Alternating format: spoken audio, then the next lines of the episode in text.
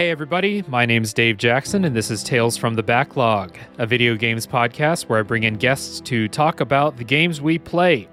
My guest today is a friend of the show, one of my co hosts on a top three podcast, and author of The Book of Love, Aaron Engel. That was very funny. He didn't tell me he was going to say that. That was very funny. Dave, glad to be back, man. Always have fun on here. Yeah, for sure. Good to have you back, man. And today we're going to be talking about It Takes Two, which is a uh, kind of co op action platformer developed by Hazelight Studios and published by EA in 2021, winner of the Game Awards Game of the Year 2021. And if you don't know what It Takes Two is about, It Takes Two is, uh, elevator pitch here, a mandatory co op game with uh, creative platforming challenges and uh, let's just for now say a divisive story. So, going to get some opening thoughts about the game just real quick. Aaron, did you like this game? Did you have fun? Yeah, no, I actually really enjoyed the game. Uh, and if we're doing like kind of like a like opening thoughts kind of thing, uh, what I would say is that you, you know it, it's it's maybe the best platforming game ever made. Like if you think about it, one of the things that uh, you know, I know I've yeah, that is a I mean, wild, wild statement. Yeah, I mean, like, dude, like, like I said, you you can say what you want about the story, but as far as like the gameplay that's involved, like, I feel like they kind of did what like the N64 like Mario game did in terms of like, in terms of like a platforming game where it just felt like I was doing stuff that I had never done before in a game like that. Uh, it never really felt repetitive. It always felt like exploring uh, my surroundings uh, was was a good idea, which is something you don't get a lot from uh, you know at least for me, at least the platforming games that I play. So uh, yeah, I would say like if you're talking about just like strictly the gameplay, like it might be uh, to me aside from maybe like Super Mario Galaxy, the best platforming game ever made say what you want about the story, but just opening thoughts, like, yeah, like it, it, really just made me feel like I was playing like that kind of game at its like at its best. Like I don't think there's a platforming game like that last I don't know, X amount of years that I've that I've enjoyed uh as much as that. So yeah, yeah, I, I would put it up there on like the upper echelon of like platforming games, or at least like 3D platforming. I, I, I really don't know. Is is that how you would describe it? Like a platforming game? Is that like technically yeah, what it is? It's, it's for sure a 3D platforming game, and I I agree with you. The platforming is good. I don't think it's anywhere near like the best platforming game I've ever played. Definitely not. It's not. I don't think it touches 3D Mario levels of platforming. I think that's kind of best in class, but like it is really good platforming. And so, like, part of my opening thoughts here is that this game's a ton of fun to play. Like, Aaron and I played this game together. People listening, it's a co op game. Aaron and I did the whole thing together. So, like, when we were playing, we had all these moments over and over again where we were just like, holy shit, this is so cool. And that doesn't always happen in platformers. And I think it's because this game does change it up so much. Um, however, the other part of my opening thoughts is that this has one of the worst stories in a game that I've ever played. Uh, a lot of games have stories that are so bad you stop paying attention.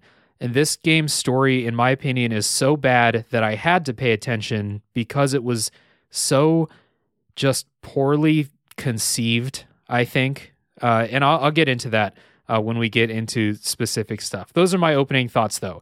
A horrible story, really, really fun gameplay. Maybe the biggest divide between how good I think gameplay is and how good I think a story is in maybe any game I've played in recent memory. So and that, and that's fair because you're like one of those people that's like if I don't really like like if I actively hate a certain part of a game like it's it's it's over like you know I I but let me ask you this question real quick so like can you think of like a platforming game that's come out in the last five years that's maybe even 10 years that's better than this? Like that wasn't like a remake of an older game? Yeah, so like I think Bowser's Fury is better than this, the new, you know, that's Mario you, 3D you keep thing. saying that's so Bowser's dope. Fury is incredible. I think I think Super Mario Odyssey is better than this as a complete package. Um, because this game has a, a unique advantage where they they literally change what game you're playing every single level. And like so that's sure. a pretty unique thing for this game. Mario games don't do that.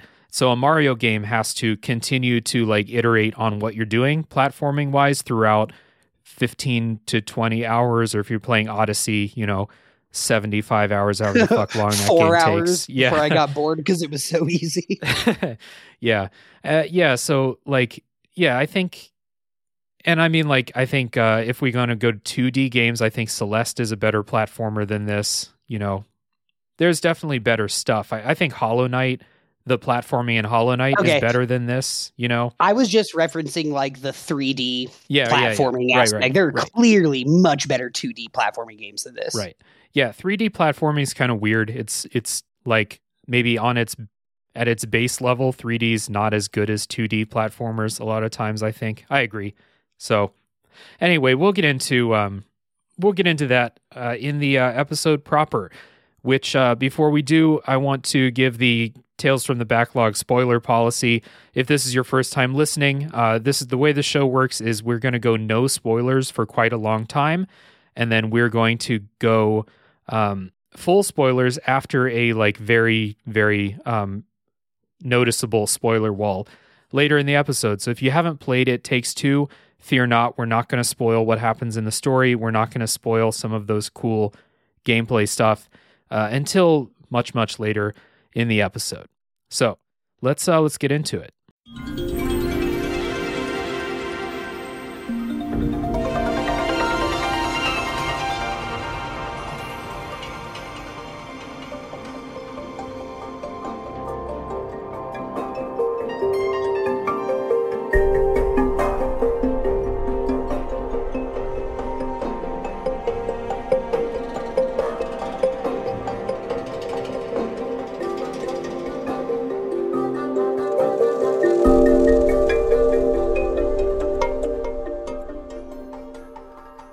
Right, so we always get the show started with our kind of personal histories with the game that we're playing. What got us interested uh, in playing these games? How did we first hear about it? So, uh, Aaron, you were the one who kind of told me about the game. So, where did you first hear about this? I'm like 90% sure the way I heard about it was like seeing on play. I, I'm trying to remember if I saw it first on PS4 or PS5. It, do, it doesn't matter. Either way, it was on like the upcoming games thing. Um, so I, I I saw the trailer for it and I was like, that seems really, really interesting. They did they did that. It takes two, baby, like throughout the whole like trailer for it. So I was like, all right, so I'm in. Uh, but I, I, I think uh, no, nobody this. I think this is the first time I've been in your podcast where Ryan Arrington did not recommend this game to me. But yeah, I saw the trailer on PS4 PS5. Uh, and then, you know, I decided to do a little research on my own, watch some gameplay from it. And I was just uh, like, I'm, I'm into that 3D platforming type stuff. Like that's kind of what I grew up on with like Spyro and Crash Bandicoot and Mario. Uh, so uh, when I saw the gameplay, I was immediately like, oh, I got to play that. So I played it a little bit with my roommate at the time, and then he moved out, so I never got to finish it. Uh, and I played it with Dave. And one really, really cool thing about the game is, is that Dave did not have to buy the game. If you buy the game, your friend can play it with you for free using like a friend pass. So I was able to play this like AAA title game. It cost me sixty dollars with Dave for free, which I think is just which which was like really really cool, especially a, a game that like forces you to play multiplayer. You you cannot play it by yourself. Um, but yeah, yeah. I, I mean, like I said, I've always been into the 3D platforming uh genre, and it excited me. And so I I knew as soon as Dave was like, "Yeah, I'll play it with you," I was like, "Cool, I can actually finish this game." Yeah, and you're you're also much more into playing games co-op than I am. So like you're kind of more tuned into like what kind of new co-op games are coming out, you know? You hate co-op. I hate so co-op, much. yeah. Well, like, I asked and- Dave to play Rocket League the other week, and he was like, "I don't know, I'm just not having fun with it." Well, that's a that's a just like, Rocket League just- problem. That's not a co-op hate- problem. That's so fair. like the thing the thing is like this is why I hate co-op and you and I kind of experienced this. So we we wanted to play this game together. It takes uh it took us 12 hours to beat the game and how long did it take us to play through the game? It took us like 2 months Oh yeah, yeah, it. month, uh, month and a half, two months, yeah, something Yeah. like that. Just It's lining up our schedules and me deciding last second that I would rather get drunk than hang out with Dave. Like uh, a couple or of things. you'd, yeah, you'd rather watch a Pelicans game than Oh my God, play dude, games I'm with your you, best that- friend. that's actually probably closer to the truth. Uh, I think like five excuses I gave you were all Pelicans games, and I got to tell you, Dave, I don't think they won a single one. Not important though. Right. So actually, they did win. The last time when you were excited about CJ McCollum's first game, they did win that game. Ah, So That's congratulations. the only one they've won in like two months. So that's why I hate co-op. It's not it's not that I don't like playing games with people, although that's a factor. The main thing is though like trying to schedule to play through an entire game is a giant pain in the ass uh, for me uh, because our time zones are so messed up and stuff like that. So yeah, like if I worked first shift, we would never have played this game. Like, Yeah. like never. We never would have had matching schedules. Hundred percent. So like I'm I don't know that that kind of opened it up for me, but like I was kind of interested in this because I knew that the uh, the guy who directed this game he was the one who made Brothers: uh, Tale of Two Sons, which is a game that I think is really really excellent. So I kind of knew there was like some pedigree here that I could trust uh, that the game would be fun. People always talked about how fun the game was, even though the story is divisive. So yeah, as soon as I found out like that I don't have to buy the game myself and we can just use that friend pass, it was a uh, yeah, like let's do it. Oh, free AAA game that I can play with my best friend. I'm in. Yeah, for sure. He pays sixty dollars and I pay nothing. Yeah, sign me up. yeah, that's uh that's kind of what got me into um playing this and uh yeah, like I said it takes 12 hours uh to play through give or take. That was our play time and I feel like we and we explored. Yeah, like we- we we took we our looked time. around and played the mini games and all that. Like, I'm actually surprised you said 12 hours. Like, I thought for sure we played at least like 15 or 16, like at the very least, which doesn't sound like that huge of a gap. But when you said 12 hours, I was like, fuck, that's really not a long game, dude. Yeah, it it felt kind of long sometimes, but it's um like the levels are pretty long, but the game itself is not not super long. So don't don't worry too much about that. This isn't like um I know there's a lot of people who play like Divinity Original Sin 2 like fully co-op through the whole game, which is fucking insane to me because that game Wild. that game took me over 100 hours to play by myself. God forbid trying to schedule that with somebody else. Yeah, I played that through that game solo. We, I tried playing like four different times with my friends, and it was always like, yeah, yeah, yeah, we did 1,800 things, and now you're 30 levels behind us. I'm like, oh, okay, well, I'll just finish this on my own. Yeah. So, uh, it takes two. Let's get into kind of what this game's all about, uh, what makes it stand out, and uh, we are going to start with the uh, the thing that I don't like so much. First, we're going to start with uh, the story. So, the story setup for It Takes Two is that you play as a married couple. You're co-op, so one person plays the guy named Cody, the other person plays as the uh, woman named May. Uh, I played as May the whole time. Aaron was Cody and uh, they are planning on getting a divorce. They talk about this in the opening cutscene. Uh, their daughter kind of overhears them, and then you have a talk with them, uh, with the daughter. Uh, the daughter's name is Rose, and um, what happens is uh, Rose. This is where it starts to get weird. Uh, Rose has these handmade dolls uh, that look like her parents, kinda. Uh, she takes them out into the shed, and she tries to she does this like play acting with the dolls repairing their relationship and she's crying and as she wishes that they would stop fighting her tears fall onto the dolls and then the real cody and may are kind of transported into the dolls bodies. And you play as these doll versions of uh, cody and may. And yeah so the the game is all about trying to uh, not get a divorce and uh, trying to save this relationship and to you know stay together for the kid basically. Uh, and one thing i noticed in that opening cutscene that put me off already is that uh, rose is out in this shed by herself and she's reading this like kama sutra looking book that's called the book of love and i'm just like she rose is like seven years old why the hell is she reading Where- this out in the shed by herself get- where did she get the book of love? That could mean anything. Yeah, well, she she says in the open or in the ending cutscene uh, where she got the book. So we'll talk about that in the spoiler section. but she, why the fuck is she reading a book called The Book of Love alone in a shed? She's like seven. Yeah, we could also easily just say that Rose is the creepiest child in the history of children, like for Yeah. 45 different reasons, but 100%. creating dolls of her parents and playing while reading something she found called the Book of Love, like automatically you're put in a position where you're like, am I? am I accidentally playing a horror game I didn't sign up for? Yeah. and so that book, the Book of Love, uh, when Cody and May are kind of turned into their doll forms, uh, the Book of Love becomes animated, um, and it's uh, kind of the na- the name of the author of the book is Dr. Hakim, and so that's the book's name.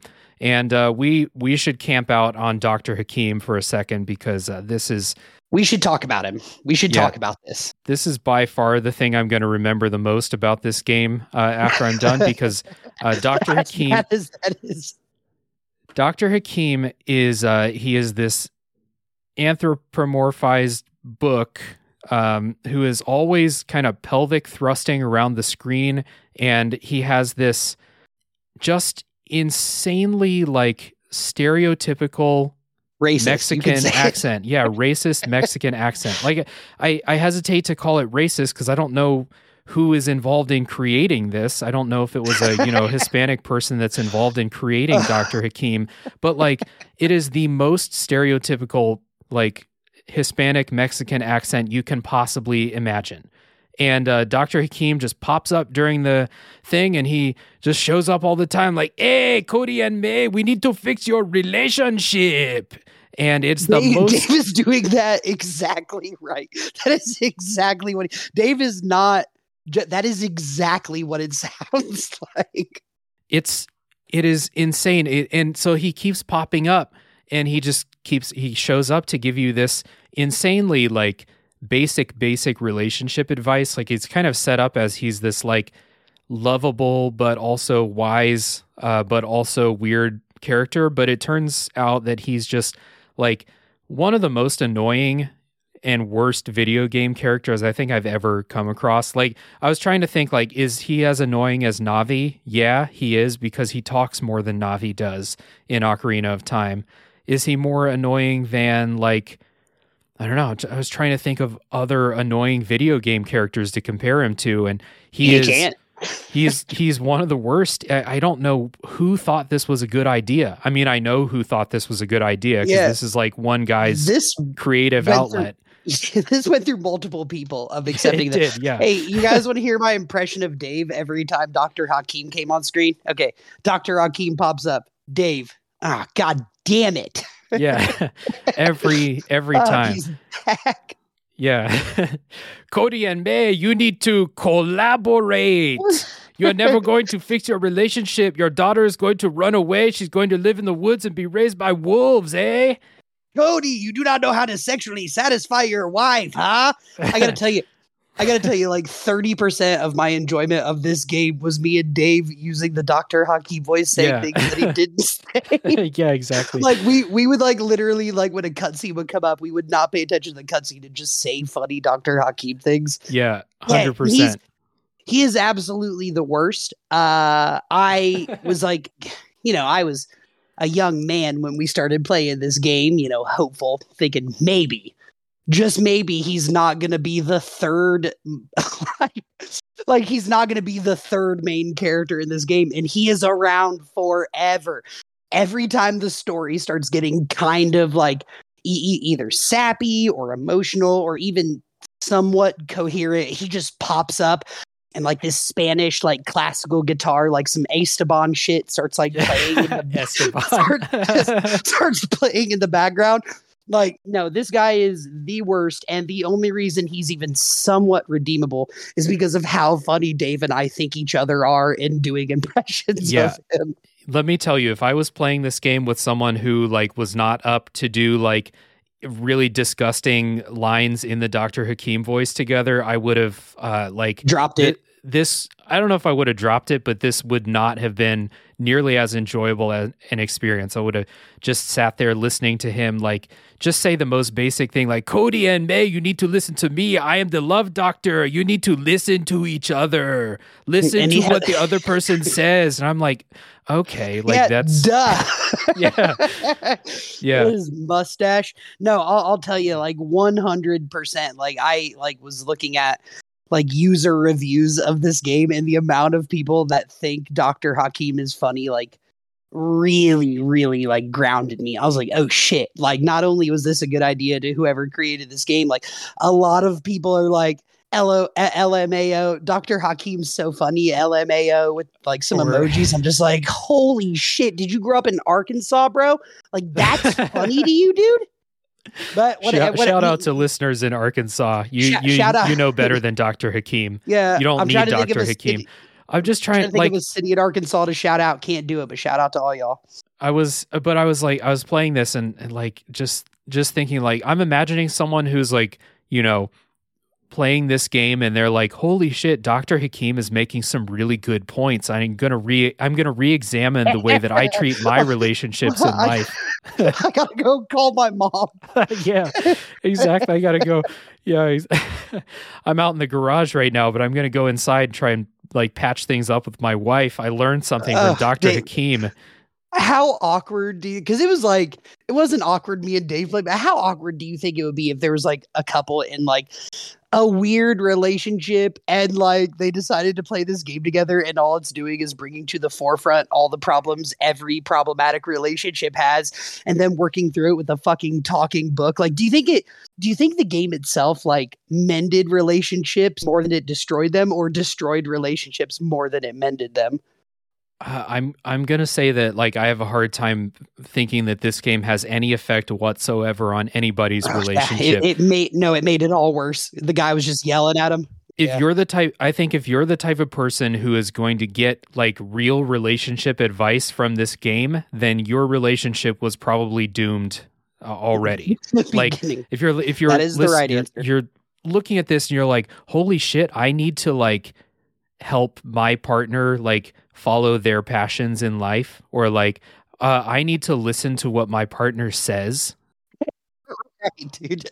and, th- and they're like, wow, I learned something today. You know, this is groundbreaking. but instead, me and Aaron just had a good time, like saying, like, uh, Cody, Cody, don't forget foreplay, my man. Foreplay is more important than penetration. We we could literally do this for hours. We did do this. For we did do hours. this for hours. Yeah. so uh, that's uh, that's Dr. Hakim. Uh, Dr. Hakim is, uh, like we said, one of the worst, and so he is like the relationship coach uh, for Cody and May uh, to help them collaborate and work together because this is a co-op uh, game here. Uh, so they need to collaborate, work together to regain their human form and save their relationship. Uh, and I, first of all, um, I already hated this story be- when it began because I think it's operating under the assumption that divorce is bad in every situation. And it's operating under the idea that nobody should ever get a divorce. Uh, especially not you two, Cody and May, who clearly hate each other. Uh, you, you Clearly are should not bad. get a divorce. That's what this game is saying right from Jump Street. And so I hated this right from the beginning. Oh yeah, no, I like same here. Like I, I got a very like Disney movie vibe from it, but with like it is, none of is, the, yeah. like emotional context that makes it make sense. You know what I mean? Like eh, without getting too far into it, like the characters weren't even really that good. No, the, Like, char- you know, the characters are horrible. They're both They're they're all very bad except for like except for Moon Baboon. Yeah. Except for except for Moon Baboon and that elephant. That's Oh, it. um like okay so i was thinking about this and i was thinking like what if this was just honey we shrunk ourselves you know and like the parents It is. accidentally well yeah but not with a divorce angle it's it's just literally cody and may um they accidentally get shrunk because like they got in a fight and uh their daughter went out and cried and the, the same thing happened but just remove the idea of divorce from this game then it would be a lot more tolerable. But then I don't know what Dr. Hakim would be talking about because obviously Dr. Hakim had to be a part of this game, but Dave, Dave, Dave part of the creative Dave, vision here. you're, you're trying to talk about how the game could be good. If the game was good, Dr. Hakim wouldn't exist. I don't know if you ever played that. Like, did you ever play Grounded? You know what I'm talking about? It's Yeah, I think never played it, though. called. Right. So like if they would have taken like that aspect from it, I agree. Like the whole divorce patching your relationship, basically the entire story, I think detracted from what that game could have like actually been versus like what it was, even though I did enjoy playing it. But mm-hmm. they could have taken of like that, like just taking like the like it's a video game. Like I'm not I'm not I'm I'm not trying to like talk about like divorce and shit, especially if you're going to do it in like the most problematic way possible. The most but, childish way possible. Yeah, dude. And, and, and again, we, we can talk about it later. We're talking about the story. I think that's intentional, even though it's bad. But yeah, I, I totally agree. If you would have taken that, like, that sort of context out of it. Like you could have put together a game where like the fact that I have to think about it and talk about it and make fun of it means it was a bad idea. And the gameplay was so good that I feel like they don't even need a story and that game would have been better. Or at least like a, a really tight, like drawn out one. This game could have had the most generic, like I said, honey, we shrunk ourselves. Now we need to figure out how to get back into our real bodies. That would have been fine. I think that the story in this game, like, actively takes away from the game experience. Yeah, dude. And you could have even brought the divorce thing into it and had them organically come to the decision that they are better with each other without having like a fucking racist, like, you know, Latin whatever you want to say book fucking yelling at them the entire time. They could have come to that decision organically and it would have made a lot more sense, would have been a lot more enjoyable, and we wouldn't have spent 15 minutes talking about how fucking stupid this shit is. Yeah. So they the Cody and May are are transported into these doll bodies. They're shrunk down. They are, if you think about this, this is an extremely traumatic uh, experience. And so, if you like just think about the way that we're describing this game, you know how this game is going to end. And so what they're suggesting here that like, oh, these these two characters they have uh, big relationship problems. Divorce uh, should not be an option for them, and uh, the way to fix it is to put them through a horribly traumatic experience where they have to uh, go through all of these things that would like legit scar somebody in this situation, like they're just going to bounce back from this whole thing after this is all done. That's how you fix a uh, problematic relationship. Everybody is uh, by going through a fucking magical yeah. situation yeah. like this.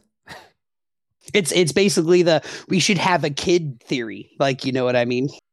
I was thinking like, what is the kind of person who's going to play this game and really connect with this story? What is this?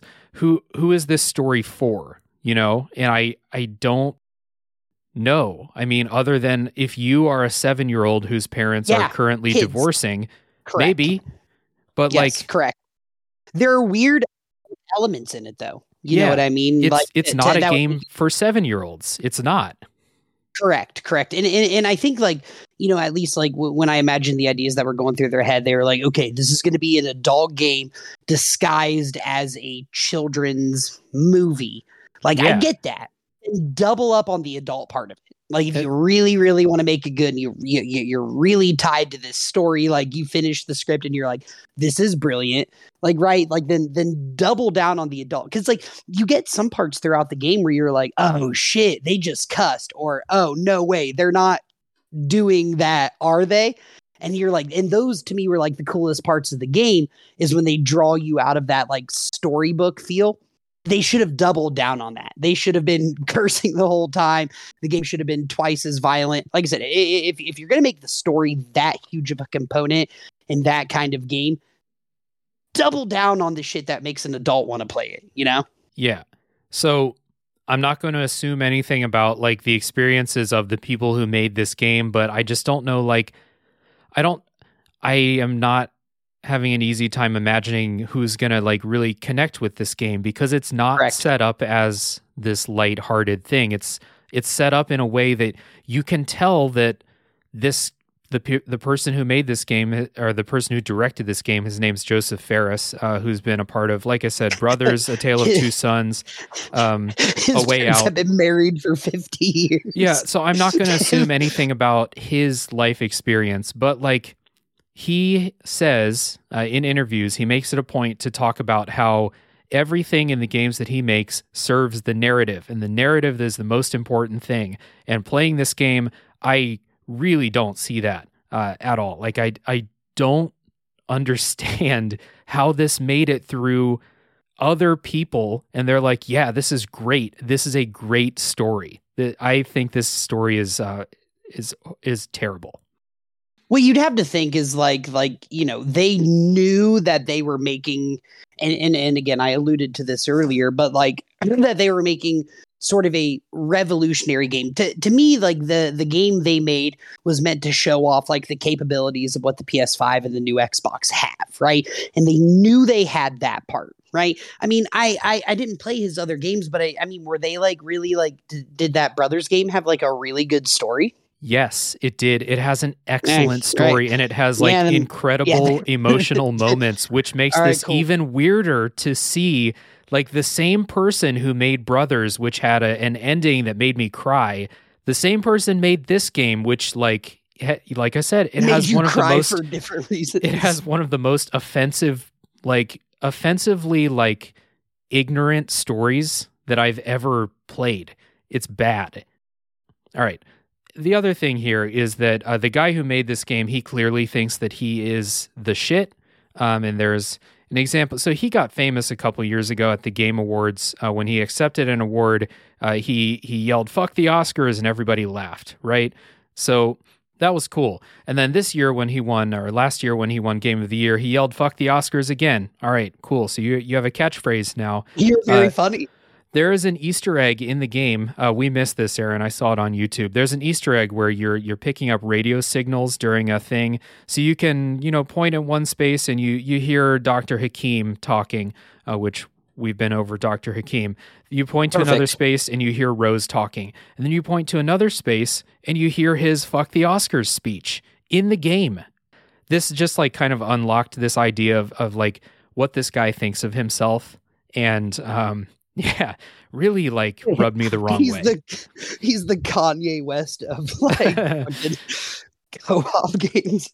So, like, I think the writing in the game is fine. Uh, like, it's not good, but it's not terrible. You know, like the the conversations are okay. It's just like the the concept and some of the plot beats we'll talk about later. I think are they range from like totally embarrassing to uh, like shock value, but with no substance, and we'll we'll talk about those a little bit. Correct. later. Almost like you're surprised seeing that, and you were like, "Oh shit! I guess they're just doing whatever they want to this whole game." Yeah, Right. I'm with you. Yeah. Uh, so I will finish up this uh, conversation about the story um, with a quote from uh, Pixel Project Radio, uh, which is uh, friends of the show, um, former guests on the show, future guests on the show. Uh, Pixel Project Radio, that's um, a good show everyone should check out. In their episode about It Takes Two, they said this, and I thought this is just such a good summation of like everything that I feel about this story and everything I felt, uh, which is that not everything has to be capital A about something. You know, you can just make a game with a basic story and you let this amazing gameplay shine. Instead, they tried to make this profound story, and the story fell flat on its face and it detracts from this game, I think.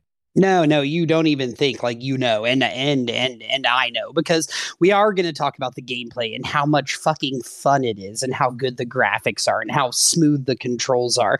Like this, uh, like when everything else about your game is awesome except for your story, and you try so hard to implement that story, like not into the gameplay, but like make it as important of an aspect to the game. If you fall flat on that like your your gameplay like the fact that we're talking about it so much means that it's a terrible fucking idea. And uh it, it's a it's a very poignant point you know and you alluded to it earlier if they had just taken the story fucking out of it and play made it just a regular ass game without a story it would have been better 100% Yeah. Like imagine Nintendo made a Mario game and it's the most fun Mario game, but then they they tried to do this story that's tried to elicit emotions about Mario and it's just really bad.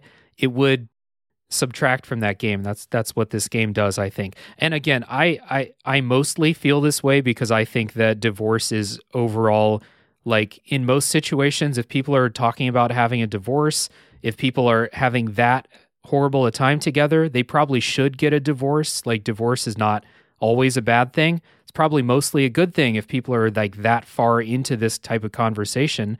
I think. And maybe like my own experiences in life have maybe helped me have that view on it, I guess. Like, I, yeah, I don't have personal experience with divorce, but I am married. And I feel like if my wife and I ever get to that point where we're having these kinds of conversations, like, it's probably time, you know?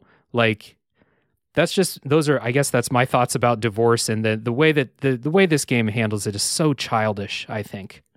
No, and and and I'll even double down. Like I am a product of divorce. Like my parents got divorced when I was young, and it was one hundred percent the best thing that could have happened for all parties involved. Thank you. So so so like you're you're not off base when you say that like divorce is always a bad thing. Like they really do hit you the head over or hit you over the head with it. If it, at no point in this game do they ever think to I themselves, never felt like they should get back together. No, because they're they're bad people. Uh, Mm-hmm. They they clearly don't care that much about each other at the beginning of the game, and they they never ever the game never ever presents divorce as an option that has a one percent chance of being good. It is automatically the wrong thing uh, Mhm. for this game. And anyway, No matter how many times they tell him. yeah, we've we've been over this. Uh, so yeah, and then uh, just just one more uh, reminder that uh, Doctor Hakim is a big part of this game, and he's one of the worst video game characters I've ever come across. One of the worst. Odie, you have to focus more on foreplay. May needs a little time before she's ready. How, how was that? that was, that was ter- that was terrible. It was good. so now we can talk about uh, the good part. We we whoa, we trashed that story for a long time. Now we can talk about the good part of this game, which is the gameplay. Uh, and I we said it at the beginning of the episode. The gameplay is incredible. I think in this game, it's so much fun. Um, split screen multiplayer, uh, so you're not playing like just on your screen. It's split screen, even if you're playing online, uh, which is good because sometimes you it is good to see what the other person is uh, seeing and doing uh, on the other side of the screen. Um, every level you start out with your basic kind of platformer mechanics. You you jump, double jump, dash. Uh, you have a ground pound. Uh, you can kind of grapple in very specific places, and then they have these uh, kind of rail slides uh, through the sections where you kind of like you have what are those fucking shoes that have like like Soap indents? shoes. What soap, Soap shoes? shoes. Yeah, Mhm. it's like you have soap shoes and you can grind on these kind of rails throughout these levels. So before we get into like the ways that they switch this up, Aaron, what do you think about the the basic uh, platforming mechanics here? It's, I I mean, like I said, it's it's fairly standard. It's nothing you've never seen. Like uh, the thing, uh, a lot of it comes from Mario. I think the soap shoes thing comes a lot from like those like Sonic, like Dreamcast, GameCube games.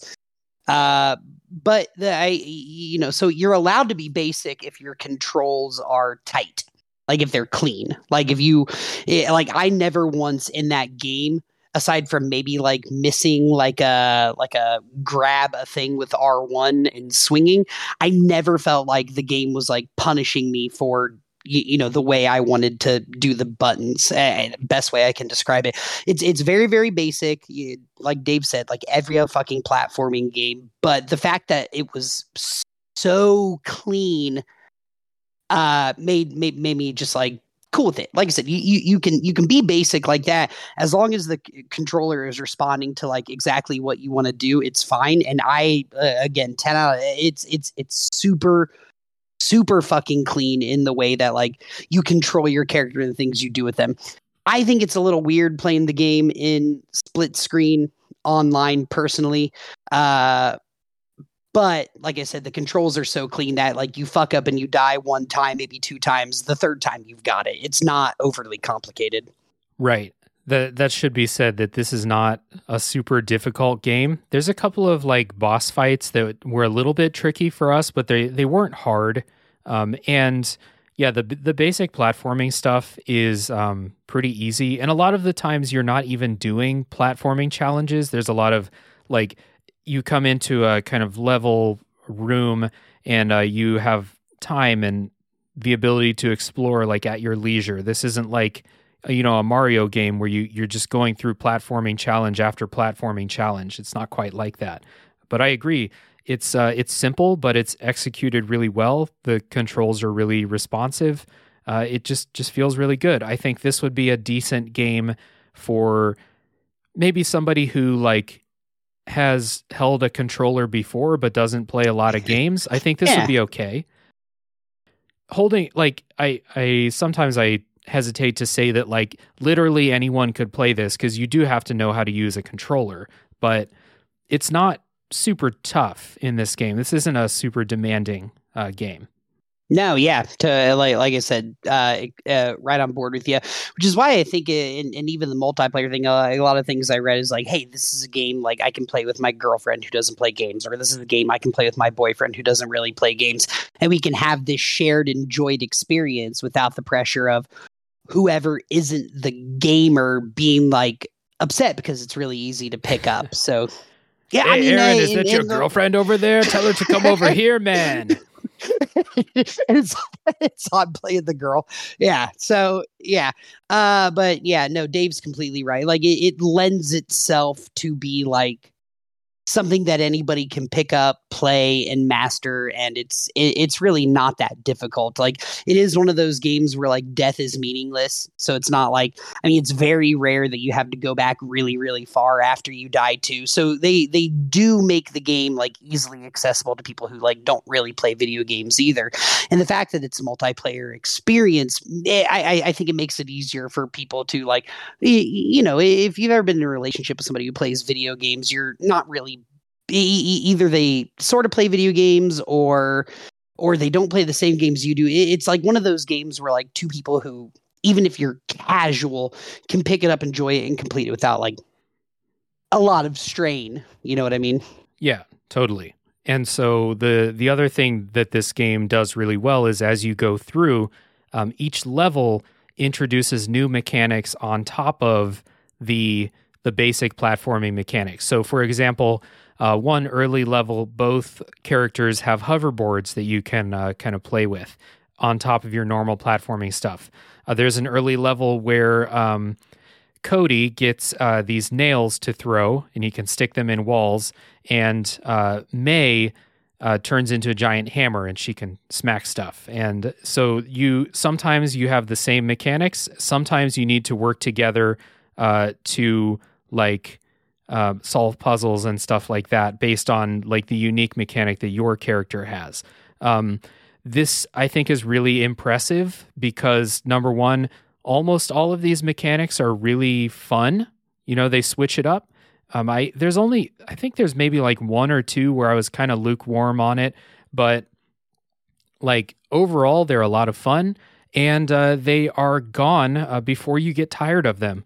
Each level's about I don't know an an hour or so long, and then that you know that hammer and nail mechanic is jettisoned forever. You'll never see it again, and it's replaced by something totally new.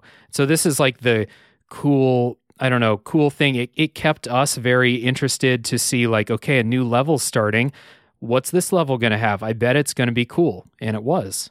Yeah, and it's like I said earlier, dude. Like it never, I, I never got tired of it. Like you know, I never felt like at least the game, uh, aside from like the cutscenes, never really felt like repetitive to me. Like they do a really, you know, most platforming games, uh, anyways, it's like you're constantly gaining new powers, but are forced to use like all of them in different ways, like as you go through the game the coolest thing about it takes two is every single level is a different kind of game. They force you to solve different kinds of puzzles. Like i remember we had and i'm not trying to go too far but like one of the levels is like each of you control like opposite sides of a magnet and that's how you solve the puzzles and stuff. I was like this is going to be so stu- like stupid and annoying and they nailed it. It was a lot of fun. You could like they turn your uh, magnet into a snowboard. Like they, they do a lot of really cool shit like that throughout the game to where it doesn't feel like you're just doing the same puzzle over and over again. They force you to always come up with like different things as you're playing the game because you do not always have the same powers. Yeah. And they, they do a good job throughout the level that that mechanic is in. Like, let's take that hammer and nail thing. They'll start you out with an extremely basic thing that's like game tutorialization 101, right? They start you out with an extremely basic thing. You learn what your character does. Then they give you a simple puzzle uh, where your character does it kind of individually. Then they give you a simple puzzle where both characters need to use their abilities together. And then they ramp up the challenge, they ramp up the complexity, and then once they've kind of exhausted that, the the level's over and it's time to get rid of that and start a new mechanic. And so like within each of these levels, they do a great job of teaching you what you can do with your uh, your new power for that level. They do a good job of kind of designing increasing puzzles for you to work through, and then it's gone. Uh, before you would ever say like, "Hey, I've done this puzzle five times Yeah, already. I'm kind of sick of it." It it never Sure. gets to that point. At least I Correct. never felt that way. No, same here. And then at the end of each level, there's a boss fight. And uh, this this is not a combat heavy game. Uh, some of the levels, as far as I remember, most of the levels don't actually have combat um, in them. So even unlike you know a Mario game or something like that, but it does have a boss fight, and uh, the boss fight will use that level's key like unique mechanic. And uh, I don't know about you, Aaron. I thought these boss fights were decent. Like they weren't bad. I don't think there's any of them that were bad. There were some that were really, really fun, uh, but they were all at least fine. You know? No, I I actually would uh, would uh, double up on that and say that I thought the boss fights were actually really awesome. Uh, I I think what you're saying, what you're trying to say, and I'm going to put words in your mouth because I don't care because we're going to be friends after this no matter what. Uh, but I think what you're trying to say is they weren't that hard. Which some of the boss fights, I I, I mean, I think we had trouble with maybe like maybe like two of them, but like we play video games, so you know it was kind of expected. But I, I would say they're very, very good, uh, specifically because they make you use things in that level to fight the boss. Like I remember uh, there was one boss fight where like I had to go along this rail and like get the enemy distracted while you shot it in the back of the head from the same rail. Like they do a really, really good job of making the boss fights a lot of fun. But you're right. What I will say is like because the game isn't super combat heavy, I would have liked the boss fights to be harder. I would have liked to have been challenged a little more by the game in general. I think I would have been if it wasn't for Dave, because Dave is just like the puzzle solving guru. Like there were uh, like ten times where we would roll into some place and be like, "Oh, what do we do?" And Dave's like, "All right, figured it out." I'm like, "Oh, okay, cool, hell yeah, like let's let's do that." but the but the boss fights, like uh, I I I thought they were awesome. I had a lot. Those were always my favorite parts of every level. Yeah. I I don't want to say that they're easy. They were easy enough uh, for us, but I can Mhm. imagine a lot of people. You know, especially if you're playing with someone who doesn't play a bunch of like combat heavy video We- games like I I- do. I'm we sure that that. Yeah, I'm I'm sure that these would be I'm I think these have a good amount of challenge for what this game is. It would be really shitty if you like have literally no combat throughout a level and then you have a boss that's really hard. I think that would be bad, but that's not what this game does. And another thing they do to mitigate the difficulty of bosses is the way that death works uh, in the game uh, during boss fights or during like really intense encounters. I guess uh, you you don't normally have a health bar, but you do during boss fights. And if you die um, during a boss fight, the uh, other character is still going, and you just kind of have to hit triangle a bunch of times on PlayStation and kind of refill this meter. And then when the meter is refilled, it, it literally takes like two seconds. Then you're back. And so if you die, your partner just has to stay alive until you respawn. And uh, we, I don't think we ever got a game over during a boss fight, if I'm remembering that right. not not during a boss fight there are some parts in the game where they like force you to run like like there's that uh one level where you were like running along like a path and like nails were coming down from the ceiling and you had to like maneuver like through an obstacle course uh together. And i think we got a game over or two on that because i'm trash. And i think there's like one thing like towards the end where we had to do the same thing where we had to survive uh like like through an obstacle course while things were like coming at us that we got a game over on. I do not remember getting a game over on a boss during Yeah. our playthrough at all. Because it's literally like, oh, I got two killed. seconds And Survive yeah, I got killed. seconds, yeah, bro. survive for two seconds while I refill this meter. It was fine. Mhm, mhm. Yep. Uh, but the bosses are uh, usually creative. Um, the even the unique mechanics in the level are pretty simple. So the boss fights by extension are pretty simple. They're puzzly. All of them have some kind of puzzle aspect you have to figure out. Uh, you know, like Aaron said, like, oh, this boss has a weak spot that's covered up. One person go distract it while the other person hits the weak spot. You know, kind of like a, kind of like that. If you were, if you can imagine a Zelda boss with co-op, they would probably look a lot like this. So correct, and and and and that's a really good way to describe it. And I'll say one more thing about the bosses is like when you when when, when okay, so the game is like you're you're tiny and you are going through your house and backyard basically like right like so so like you're you're fighting things that are like anthropomorphic objects that you would like have like just around your area so like it was really cool how they had like so one level of the boss is a toolbox and like one one part is like the boss is like an old vacuum cleaner. They do a really good job of that without giving too much away. They're they they they're, they're very cool. Right. About the only yeah. part of the story that I actually liked.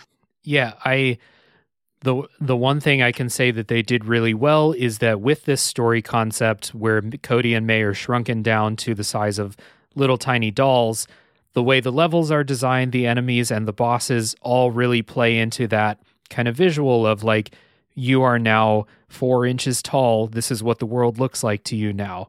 And uh, they did a good job with that. So, um, a couple other things about the gameplay. Uh, the um, the levels are very cool and uh, like lovingly designed. I think to make it really look like that environment that you're in. There's you know one where you're making your way up the inside of a tree in the uh, in the in the yard there's another one where you're you know you're inside of a greenhouse and so you have the classic like garden jungle level the way it would look if you're that small all the levels are just just really cool and um you know this is a very this is a linear platforming game you're going through a series of challenges but uh, I I think they're all like designed with the idea of like fun first over true challenge, and so I think the levels are levels are good. It, it's a very good game to just play casually. You know. Yeah, if you have the if you have the type of brain that can just tune out a story completely, uh, I think you'll really like this game. so, um, anyway, as you're going through the levels, there are uh, little uh, mini games that you can play that they've set up. So, like um, the one that Aaron and I played toward the end of the game is we're going through a level with a bunch of, you know, just old stuff, and there's a chessboard. And so me and Aaron can play a game of speed chess against each other. And uh, there's a lot of other ones. There's a, like a slot car game that I remember, and there are other games that don't directly correspond to like, you know, games you might have around the house. Uh, but I don't know. Uh, we did. I think we did all of these mini games that we actually saw. We did them once. We didn't. We didn't. I never got a trophy. There's a trophy for it, so we definitely missed some. Right, but like any of them that we came across in the game and saw, like with our eyes, noticed, hey, there's a game over here. We always yeah, did fuck it. it. Let's try it out. Yeah. Yeah. Most of them were lame. Like four or five of them were cool. What I did notice is like I won like the first like eight or nine, and then you won like the last eight or. I think we finished about five hundred in the No, I- competition. I was gonna. No, do you you won like seventy five percent of the games? I I beat you in like the last couple- five I- at least. I beat you in a couple of them. Like I kicked your ass in slot cars, but You a lot of them you beat me. I had no idea what I was doing that game. yeah, but they're but they're cool. It's like a cool little way to like take you out of like the hey, we're on the same team, but remember we're getting divorced. Let's flex nuts right here Right, and uh, exactly. see who's better. And and that was pretty cool. Even if You know of what's, games were, like, uh, kinda lame. You know what's good for a couple that's going through like extreme relationship tro- uh, problems? Forcing them into competitions. Yeah. no way this could be bad. Yeah, exactly. Um, yeah, so those mini games are cool. And then uh, just another cool thing uh, that they kind of it, it shows like the love of the level design as you're going through the levels. There is always like stuff that you can mess with in the levels. You know, I'm thinking of there was like a space themed level where there's these little rocket ships you can go kick and they'll fly off and explode out into the distance. They don't do anything for you gameplay wise, but it's just They're just cool. just yeah. stuff to you know just cool stuff to interact with throughout the levels there's one where you're going through musical instruments and there's a drum set and you can jump on the individual drums and the toms will sound like toms the snare sounds Mhm. like a snare they've designed these things in a really cool way Yeah, there's also like a like a snow themed level uh, where you could like uh, they had like a half pipe with sleds on it, and you could like yeah make you could have one character like basically push the other character and do like half pipe tricks. Uh, there was one level where they just had these airplanes like flying in the air like these little toy airplanes and i was like oh obviously you need this to solve the puzzle and you didn't. You could just jump on the toy airplane and like kind of control it by hanging underneath it. He said nothing important to the game but like really like showcased uh, uh, uh, again i think it was just like one of those things that was like or one of those games that was like hey like we're trying to show like what the playstation can look like how clean the playstation is. We're to set up all these kinds of or the, uh, the the new gen games anyways. Uh, we're just to set up a bunch of little shit that you can just like fuck around with. And it was it was fun. I actually enjoyed like messing around with random things way more than i thought i would. It especially since they really didn't serve any purpose at all Yeah, and it's it's unique in every level too. It's not like you're it's not like you are just seeing Zelda pots around every level and you just smash the pots because that's what you do in video games. The, Each mm-hmm. level they've thought about interesting things that they can kind of just f- help fill out the level with and so maybe you're not doing any platforming or combat at the time but there's something over there you can go mess with it it'll explode and kill your co-op partner and you you can laugh about it And speaking of which, there is a little like Zelda like secret room that's like filled with pots there that was you can yeah. like bash and shit. That was that was pretty cool. Yeah, that was pretty cool. Uh, yeah, so this game looks really, really good, and like you and I played it on PS5, uh, but I have to assume that it looks great on uh, on PC. It looks great on um, uh, like a PS4. I'm sure that it looks awesome, and I, I don't think this is a next gen exclusive. I think you could play this on a PS4. You can, yeah. Yeah. I, I assume it looks great there too, but it's it's just really, really good. And again, that like level of care that went into designing how the levels look. Every level looks completely unique as you make your way through these different environments around the house, or maybe some a little bit more fantasy than others. But um, the the way that they've designed it, the way that the colors look, it all looks really, really good. It's something that, yeah, it's something I have nothing but praise for uh, in this game. Yeah, and if if we're going to talk about the level design, one of the things that I really like about it is like they fill the space really well. Like I know if if if I go off in one direction and it doesn't look like there's anything, there's always something to interact with like off the beaten path even if that doesn't lead to like solving the puzzle or lead to an achievement. Like if I just decide like, "Hey, like fuck Dave, I'm going to go this direction." I know I'm at least going to find something cool the cool thing about the split screen is we could go off in our own directions and I would be like, yo, Dave, look what I found. And he could just, without having to traverse his way back through the level, he could just like watch what I was doing and vice versa. It was. It, it was pretty cool. I, I really like it when games like fill the spaces they create, and they did a really good job of that. Yeah, and even though those spaces are filled with stuff, another thing that I wanted to mention is that, like, it, it's always pretty obvious what you need to do and where you need to go in each level. Sometimes in the bigger levels, they'll give you map markers uh, for like the thing that you need to go figure out. But I don't know, even though these spaces are filled with stuff, I never felt like I was lost and had no idea where I needed to go. They still did a good job of kind of giving you clues as to like what you should be doing, what you should be interacting with uh, in the level.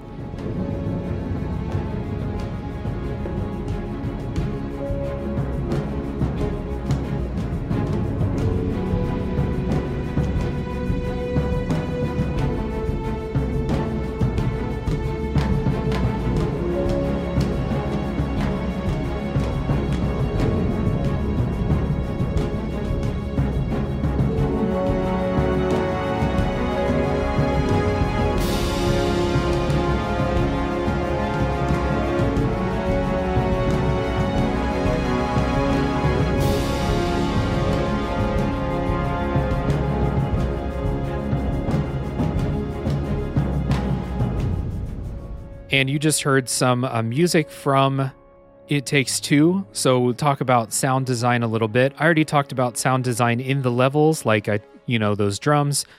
You jump on the uh, on the snare drum, sounds like a snare drum. You jump on the hi hat, it sounds like a hi hat. They have all of these kind of sound effects down really, really well. And uh, yeah, what did you think about the uh, music and sound design? Oh, the first thing I gotta say is this is so stupid and so funny is whenever Dr. Hakim appears, that fucking Spanish guitar gets me every single fucking yeah. time, dude. like, he like pops like, uh, it was so funny. Uh, so I'm gonna just point out Dave already pointed so there's a whole level that's based around music, right? Without spoiling anything. Uh, and every it's it's not just like drums you can play. They have guitars you can slide down that make like a slide effect sound, which is really mm-hmm. cool. Uh, they allow you to create your own music in some ways through some of the puzzles.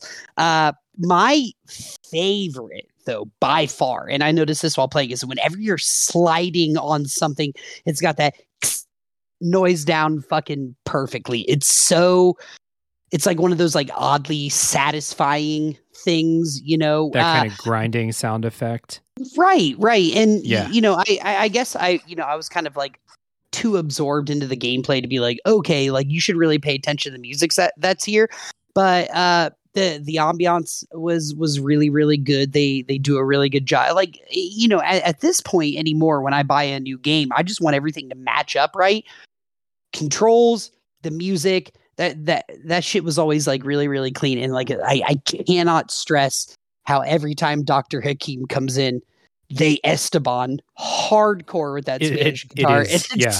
so so funny to me. I'm glad you but brought up the, Esteban. I haven't thought about Esteban since like 2003. Dave, every time Dr. Hakim came on the screen, the first thing I thought of was Esteban. And is that a problem with me? Yeah, probably. But like that's what I thought of. While we're on the subject of uh, Dr. Hakim, the voice acting in It Takes Two is, uh, I think it's, I think it's a weird thing where like I think the script is pretty rough sometimes. Like the things that the characters are saying to each other don't make sense contextually. A lot of times, it feels like a lot of um, a lot of things that are supposed to be funny but weren't really that funny. And then you have like Dr. Hakim all over to the side in his own corner of like whatever the fuck someone was thinking about when they designed that. But I think the voice acting, like they clearly they told the voice actor for Dr. Hakim, "Hey man, fucking go all out with this." And he did. we love this. he did. The voice acting for Cody and May is pretty good. Like good. I think. Yeah. I, I don't like yeah, the dialogue totally. between them, but the voice acting is fine. Yeah, yeah, they did a good job, and I like how they made. I I I noticed this a lot. How like so you so May is like British and Cody is American, but their daughter is like crazy, creepy British child, extremely fucking British. She is the and most it, British child that has ever uh, existed. I I thought it was. I'm not gonna do this. I'm not gonna do this. but sometimes she would just say things like when you hear like a like a child accent really in any language that isn't your own and even to a degree one that is it's it, like contextually it could be like really fucking creepy. And I, I i gotta tell you just based on movies i've seen in my life little british children scared the shit out of me. And I wasn't so much going through this game like, oh my God, I feel so bad for Rose. Like her parents are getting divorced. She's so sad. All I could think about, like, with like the way she would say some lines is like, oh, she's gonna grow up to be a serial killer. Like like that like that lady that was a uh that that was the basis of the movie Monster. I'm like, this is her or this is her origin story, dude.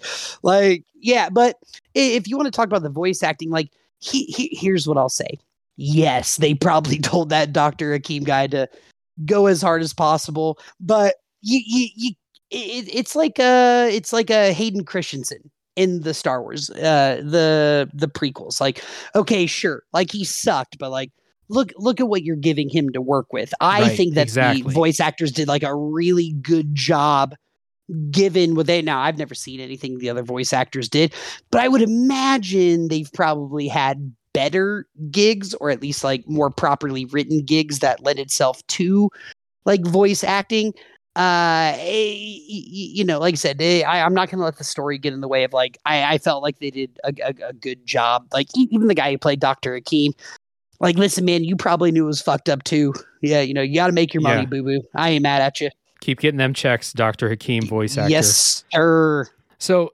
yeah, and then um I think the music is fine. I think it suits the moments in this game. This isn't going to be a soundtrack that I listen to outside of playing the game, but I think the music is okay. Um, there's one kind of repeating thing throughout the game that I don't like a whole lot, like the motif, you know, whatever the fuck they call it.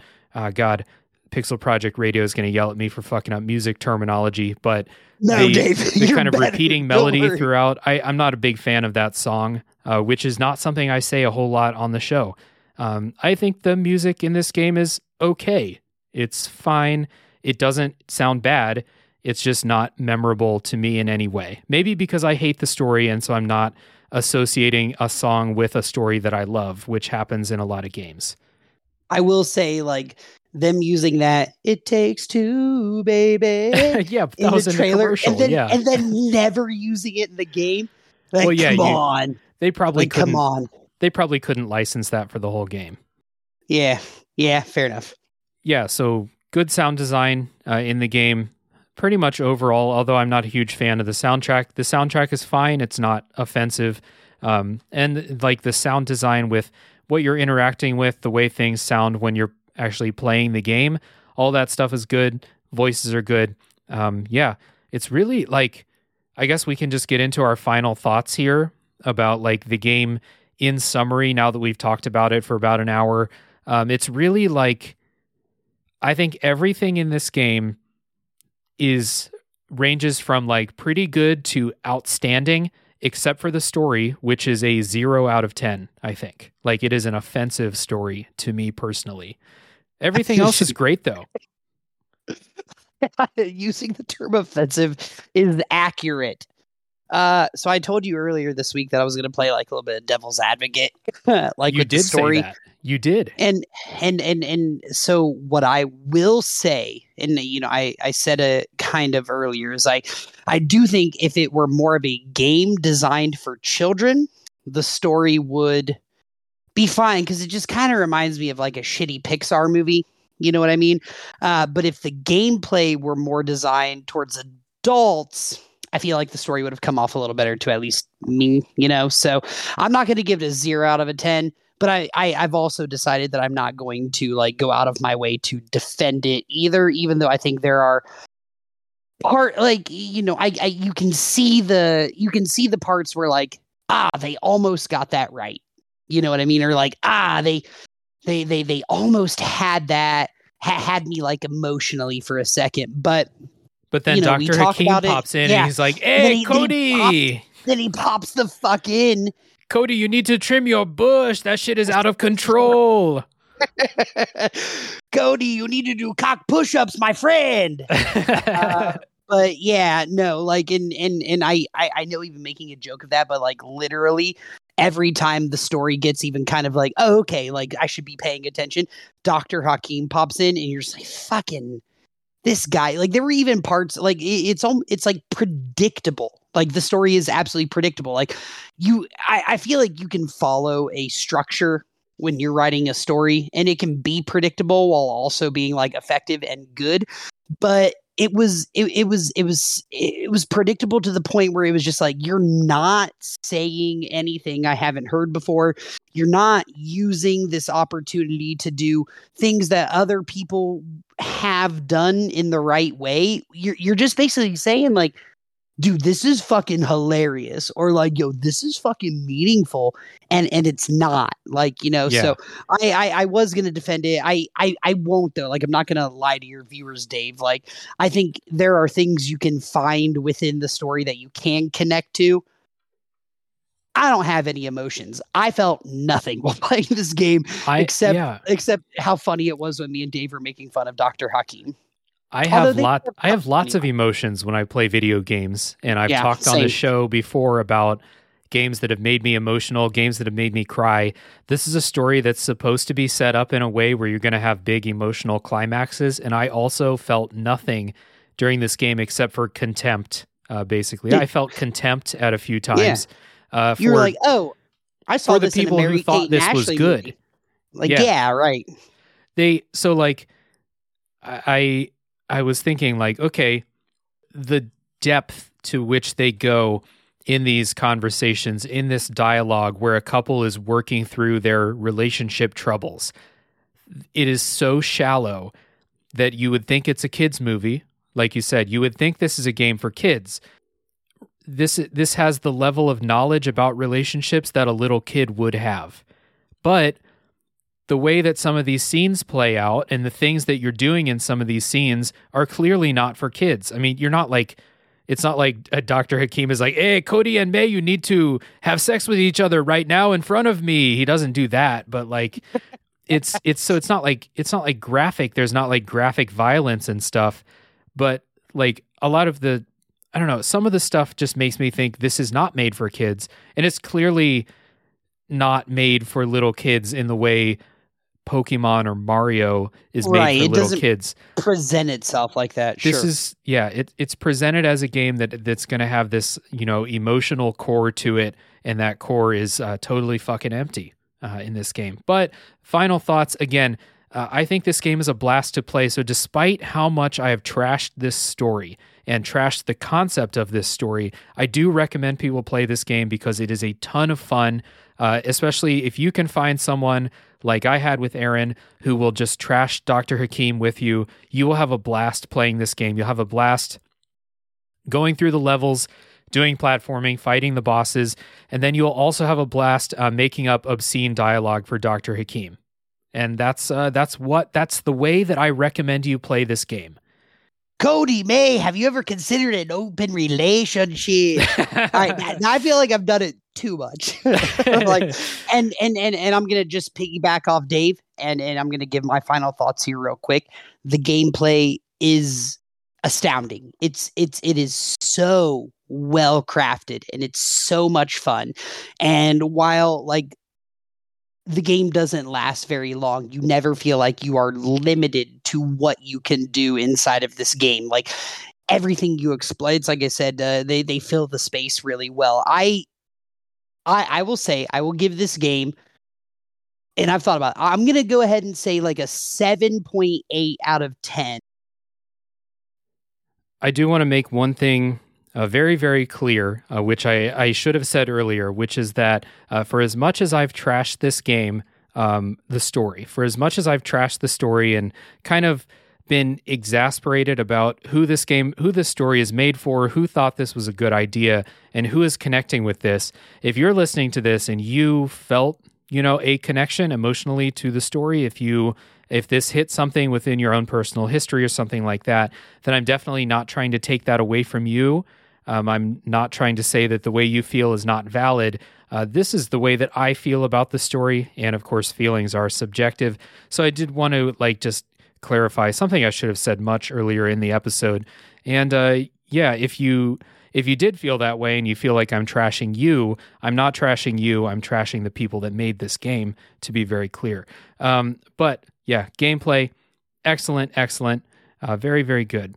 So, yeah, I think it's pretty clear that Aaron and I both really recommend this game uh, to anyone who can find someone fun to like co-op through a game with.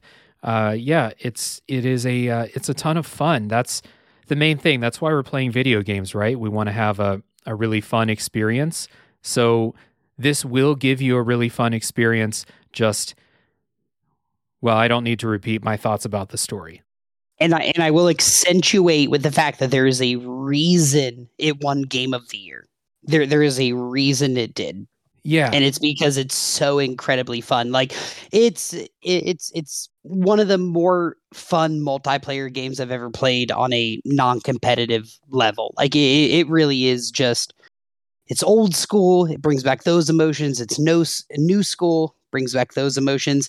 It is it is very fun and and you will agree that the story is trash because it is but you will enjoy your experience 100% yeah, and that's not something that a lot of games can claim like a game where you're Correct. you, you are i mean I'm not. I'm certainly not alone in this. Aaron and I are not alone in thinking that the story in this game is uh, bad for several reasons.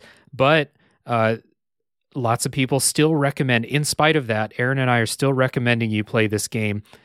I can see how this won Game of the Year, although having played this alongside some of the other nominees for Game of the Year last year, like uh, Returnal and stuff like that, like I don't think that this game is that good. I can't give, I can't personally, and, and who gives a shit what I think, right? But I can't personally give Game of the Year to a game that tries so hard with story and fails so badly. You know, I could say that Bowser's Fury could be game of the year because they don't try to have a story in that game. There's no expectations of a story. Uh, but yeah, I've made myself abundantly clear. Aaron, uh, let's uh, let's talk about a top three podcast, and um, then we'll Okay. get into spoiler time. So, Aaron and I co-host a podcast called a Top Three Podcast, and we are on a year two of a top three podcast now. Fuck, we are. Yeah. So uh, anyone who wants to hear more of us together uh, talk about, maybe we'll have an episode later in the future, top three worst Hispanic accents, and we can talk about Dr. Hakim on the show. I could do that. yeah, we could. Uh, we could have. We could just have Bloodbath do the voice the whole time. I'm sure he'd Oh be my- up for that. Oh my! We should just have him do that, like without the podcast. yeah, yeah.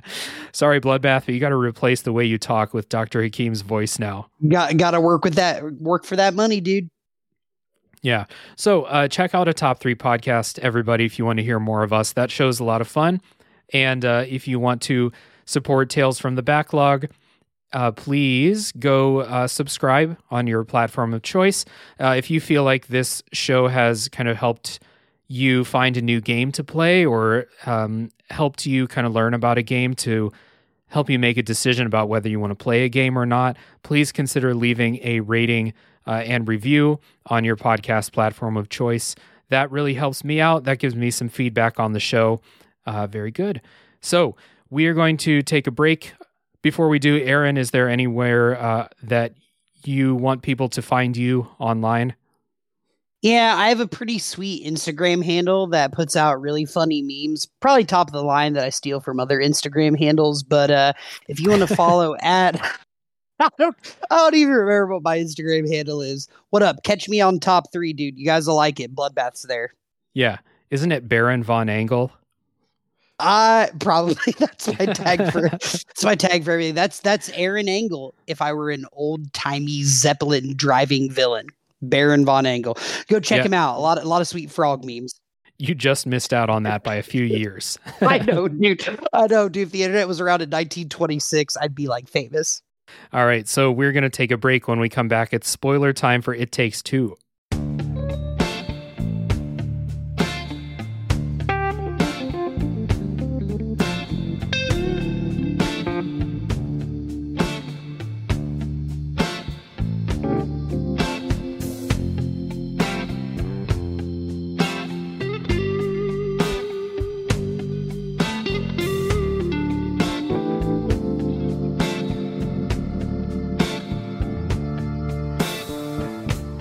Right, so back with Aaron talking about It Takes Two, and now it's spoiler time. So, I guess before we get into like story moments, I guess, were there any levels that you thought were just like top of the line, really cool?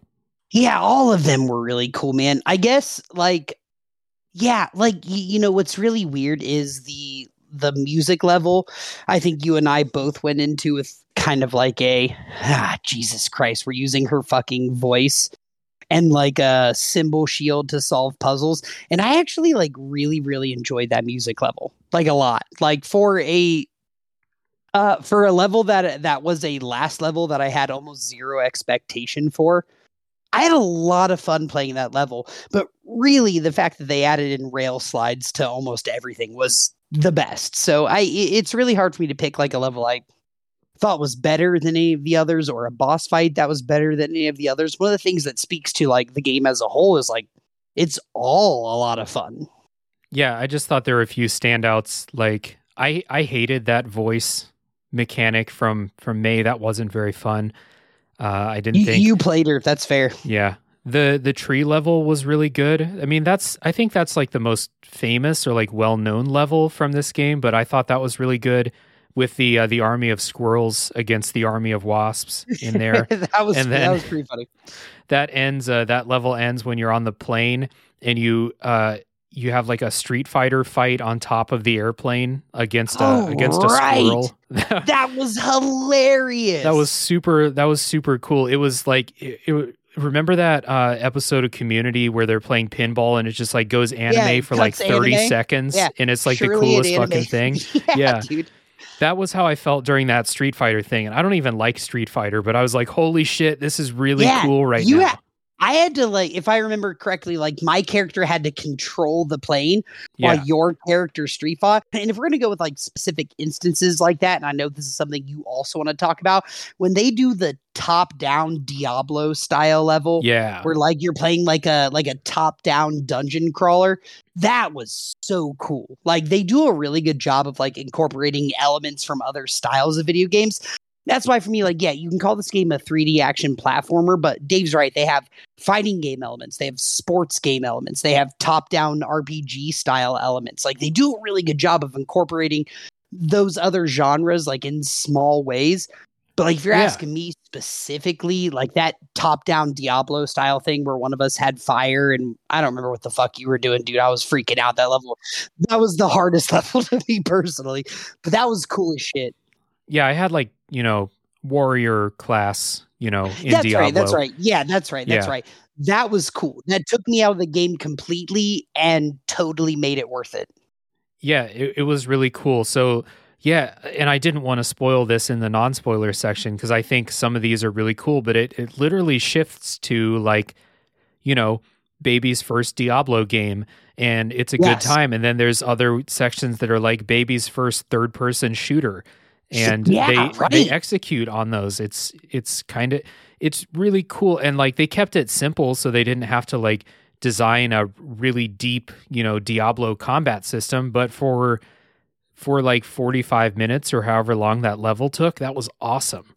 Yeah, that was that was really really cool, and uh, even it's like you said with like the baby's first third person shooter. Like they they totally take you like every level they create, there will always be a point where they completely take you out of that level and put you into something else. And it's it's why the game feels so fresh all the time because you're it's it's never repetitive. You're you're never doing something for so long that like makes you hate the shit. Like they're really, really, really good at incorporating so many different kinds of styles and so many different kinds of genres to where you you literally you, you don't know what to expect and you never get bored which to me are like two like huge factors in whether you, you know i can sustain like an entire playthrough of a video game regardless of the length so i i cannot talk enough about how like aside from the main game aside from the story the little things that they do to make this game fun they nail like 10 out of 10 like nail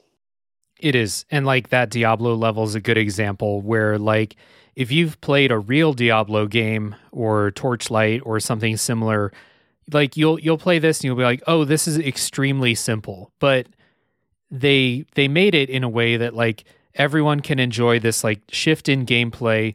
Everyone can have fun with it for, you know, one level and then before you get to the point where you're like, okay, I'm this is repetitive and boring now. It's gone. And this it, that Diablo level I think is a like a shining example of that.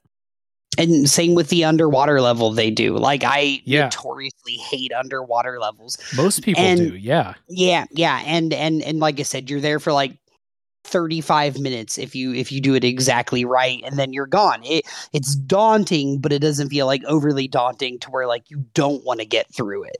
Both of us like collectively groaned when we saw that it was a water level. I remember both of us were like, "Ah, god Mhm. damn it." Water they level. did it a, as But good it as was good. Yeah, it was good. And like uh, you you swim really fast. You it's really smooth and responsive. Part of the problem with water levels is they fuck with your controls and Correct. It's, clean. awkward. It, but in this game, it's clean. Yeah, it's good. Giant scary fish around. You Yeah, know? the, an anglerfish going around. I remember like Absolutely. I saw you swimming toward it, and I was like, "Oh, Aaron's just gonna go see what that anglerfish will do," and then it ate you and you're like, okay, I'm satisfied. Let's uh let's do the level now. I, yeah, there were a lot of points in the game where I was like, I saw something that I know is going to kill me. And I'm like, I got, I gotta see how they like animate this killing thing. I gotta see in the anglerfish. If you guys get there, I'm not going to spoil this. Go towards the anglerfish, man. Yeah, for sure. All right, let's uh let's talk about that elephant scene. That seems to be one of the most Oh, famous. boy. oh boy. seems to be one of the most famous um like story beats from this game so like they think that because rose's tears created the curse rose's tears are the only thing that can break the curse well you know we've all played the witcher that's how this shit works so Correct. they think they have to make uh, Rose cry uh, to break the curse. And so, like, think, thinking about it in my head.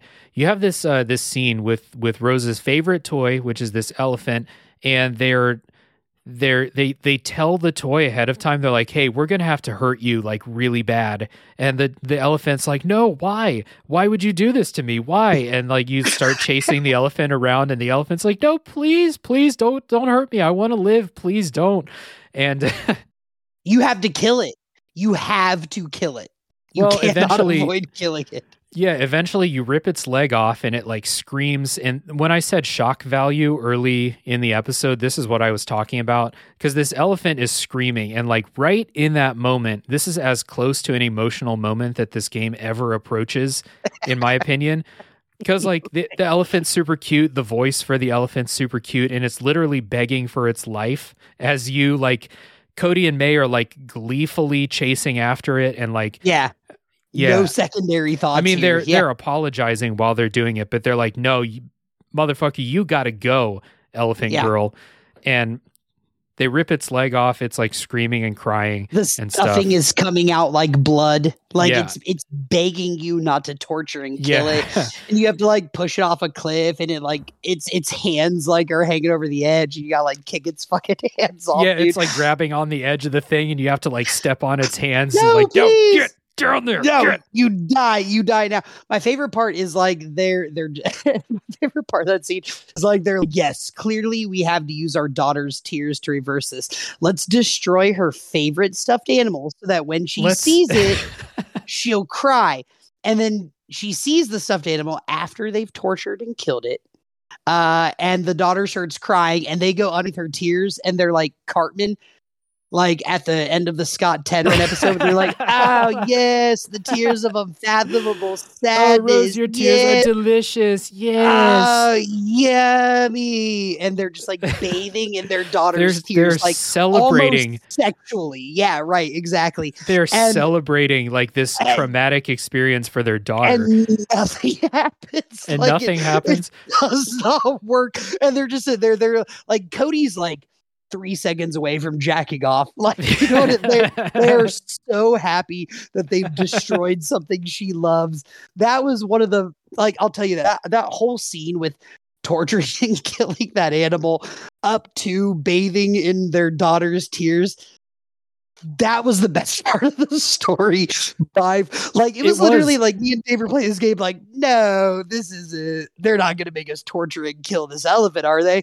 And then they did. And me and Dave were video gamers. We did not hesitate. We're like, wow, this is clearly what we have to do. No emotions here, bro. Let's kill that fucking elephant, dude. yeah. Well, That was wild. That was so out of place. this this is my favorite story part of the game because it's the only time in the game that I felt anything other than contempt for Dr. Hakim. Is the only time this game ever made me feel anything and it was shock value at the beginning cuz you're literally like this elephant's begging for its life like the fucking cartel is cutting she off its welcomes you and into shit. her home, Yeah. and she's a queen. Like, yeah.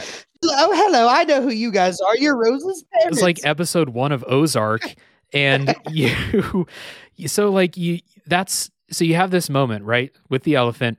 You're like joyfully bathing in the tears of your daughter, uh, celebrating the fact that you just made your daughter cry so hard, and then it's over. That they're like that scene doesn't work. Doctor Hakim swiftly pulls them onto that relationship couch. They never talk about that scene ever again. Rose never says anything about the elephant ever again. Like there's like seven hours of game after that, and it is never brought up again. The only moment that has any kind of like emotion in it in the entire game, never talked about ever again. They don't say like when they see Rose at the end, they don't say like, "Hey, uh, you know, we'll get you a new elephant there." Sorry about your elephant, dude. No, and I actually like, you know what? I'm gonna say that's like a brilliant storytelling technique where they're like, no, no, no, we want you to hold what you did forever. There is no resolution. You tortured and killed something innocent, and you have to live with that. But there's no repercussions. Eh, like, right. they- There's they no never- there's no repercussions. There's no like, reference made of it ever feel again. Bad as a player. they don't as and even as I remember, they don't ever say to each other like, "Wow, that was messed up," This or like, up. "Wow, maybe we shouldn't have done that," or like, "Wow, maybe there's another way other than like basically torturing our daughter into Yeah, making her yeah. cry." They they never say anything like that. So as a story beat, it's not good, but the shock value in the moment was like very it, like I said, the only time I felt anything uh, like approaching a real emotion while playing this other than laughing at Dr. Hakim. Their attitude is I'll torture and kill a million elephants if it means I can get back to my real body. Right, exactly. It's So wild. uh, so you go to uh, therapy with Dr. Hakim, which sounds like my version of hell. Uh, Hell, where yes. Dr. Hakim gives um, gives the characters uh, some very sagely and um, important, uh, very new and interesting and like you know very very thought provoking relationship advice. So you ready for this, Aaron? So Hold on, let me sit down. Okay, Yeah. I'm good. make sure make sure you're sitting down. Uh, everyone else listening to this, make sure you're sitting I'm down. I'm gonna up. blow your I'm gonna blow your fucking mind with like relationship advice here. Okay, step one: work together. I don't un- I don't understand that. Yeah. Okay. All right. So step one, working together, because a relationship requires collaboration. Yeah, He said that so many times, dude. Because it's a co-op game, Aaron. You you and I are collaborating. Like Cody and May should be collaborating. You get it? What's weird is me and Dave have a healthier sexual relationship than Cody and May do. That's that's very true. It's wild. uh, okay, step number two. Okay, relationship advice number two: make time for each other. Mm-hmm. Yeah, I guess. I mean, like, I've never had a wife, but I can't imagine that's important. Yeah, yeah. Uh, we basically just live our lives in separate rooms, never do anything. Separate twin beds. This is uh this is the part too where you you find out that like Cody Cody's mad that May is at work all day long and she you know doesn't do a whole lot around the house, but but Cody doesn't have a job. He's literally at home all day long. he does nothing He does literally nothing, but he's mad at her for being gone all the time. This isn't making money. yeah even when even when rose is like probably at school you know i don't know what the fuck cody's doing he's not like doing his hobbies or anything because they that's a point they talk about in the game how he let his hobbies slip uh he's not working out like Yeah. well, they make him fat as a doll. He's that's not true fat. his his doll version's way You know, fatter than What- his real what I will version say, like half the levels are explained as, "Oh yeah, I built this with Rose." Like Cody spends all of his free time like building stuff for Rose. That's that's what he does. Like Right. all like like half the levels are he's like, "Oh yeah, this is my greenhouse that I forgot," or "Oh yeah, me and her built this really intricate fucking snow palace like in her room." You know, well that was a snow globe in the uh in that level it was I inside don't of a remember snow it globe that way. No, But- he's right. He's right. um yeah so like we had that moment which is it's it's just another like thing where i'm like these characters kind of suck like cody Mm. of course may is gone all the time you you live in like an expensive country and she's the only one that has a job She's an like engineer, bro. of course she's Like, gone all the you time Fucking this up. You get to stay at home while your wife pays for everything. And all you gotta do is hang out with your kid and upkeep like a fucking greenhouse. Like how how big of a piece of shit are you? I'll tell you what exactly Cody's a fucking stoner, right? And that's why he doesn't get anything done. probably uh, okay so number three uh, tip for a healthy relationship attraction you must be attracted to each other so Yeah, that's a relate. Anyone out there in a relationship, make sure you're attracted to the person you're in a relationship with. Wise wisdom from Dr. Hakim. Um, and that's a magnet level uh, because attraction, of course. Nice. Um, nice. But like, I'm not going to shit on them for making that. Like, they're not. I don't think they're going for a deep metaphor here. And the magnets were fun, so I don't think that's bad. Um, the last one they said is passion, which I thought was going to go into like, okay, we we did all this stuff. Now we're going to talk about sexual now, stuff now it's time this to is the, now for it's time. For the, now it's time for the fuck level. Hell Cody, yeah. Cody, let's see that. Let's see that clay penis you got going on on your doll. yeah, yeah. What are you working with? How Mad May is really, you know? Yeah. so, but no, it's uh, it's following your passions. Um, Cody's level for this was really cool. That's the uh, garden level where you have to stealth Honestly, past the moles.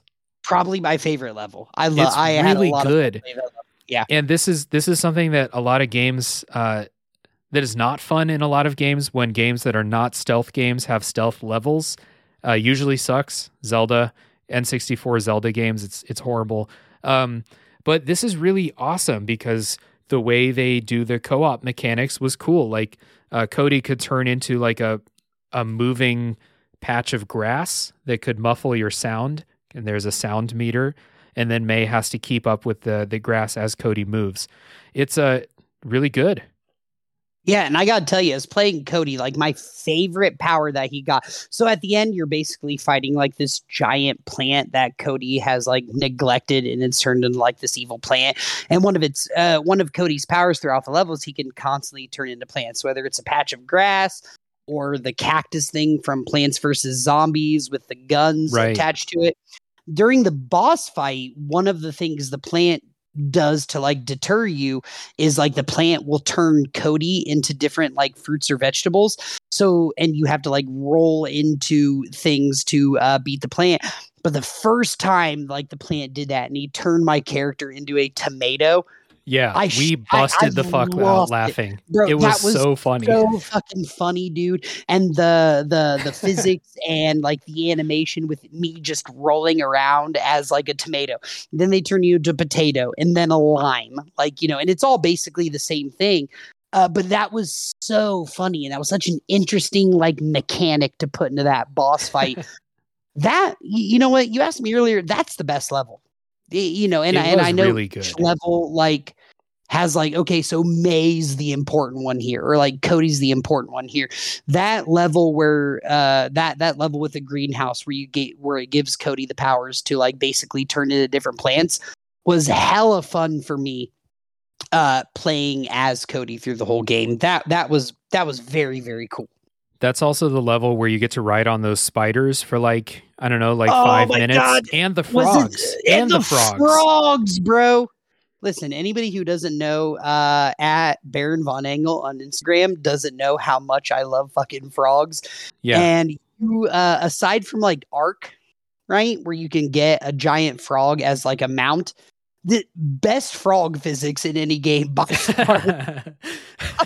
the frog physics were insane. I Uh. hate how they gave one a French accent and one like a New York accent. Like that was fucking oh stupid yeah, frogs can't talk, bro. Uh, but yeah, like being able to like hop around on a frog and solve puzzles on the back of a frog, to me, like chef kiss. Like that was it. the that was the cherry on top of that whole fucking level. you heard it here first. It takes two 2021 Game Awards winner Best Frog Physics. Ah, I mean, since Ark, dude. that was super cool though, and like anyone listening. There's no way for you to imagine in your head how excited Aaron was when he saw the frogs. Like he he Oh gasped audibly. Uh, yeah, He- I, I I feel like I did. You did. You did like a. oh, while the story's going on like this, by the way, Aaron, um, remember that like Cody and May are just like passed the fuck out in the house this whole time? Like their consciousness went into these dolls and they're like their physical bodies are just like passed the fuck out. And Rose is like not alarmed by the fact that like mom and dad cannot be woken up. Like mom's passed out on the couch, like maybe not breathing, and Rose is just like, "Oh yeah, mommy's asleep on the couch." No, Yeah, exactly. She's been passed the fuck out for like nine and a half hours. And Rose is like, no, everything's cool. Let me go look for that snow globe. you, you know it, there there is nothing that's like oh my god my parents have been asleep for a really long time something weird's going on here they literally have rose like they they do and this is why rose is such a fucking stupid character they do not have her question anything that's going on with her parents throughout the entire game even though Right. the game is you know 12 to 15 hours like that's why to me it's it's got to be like yo this game took place over the course of like 45 minutes because it makes no sense that rose was not bothered that her parents weren't waking up I don't know. I was, uh, yeah, I was kind of like paying attention to like lighting changes to see like, okay, is it in the evening now and mom is still passed out on the couch? Yeah. Like she, I don't know. that was 20 minutes dude that was a nap But uh, yeah, like you said, Rose like goes and bothers them and she doesn't wake up and she's a little kid. She's not like she's not 19. Like she's not Right. going to be like, "Oh, mom's asleep. Cool. I'm going to go like do my own thing."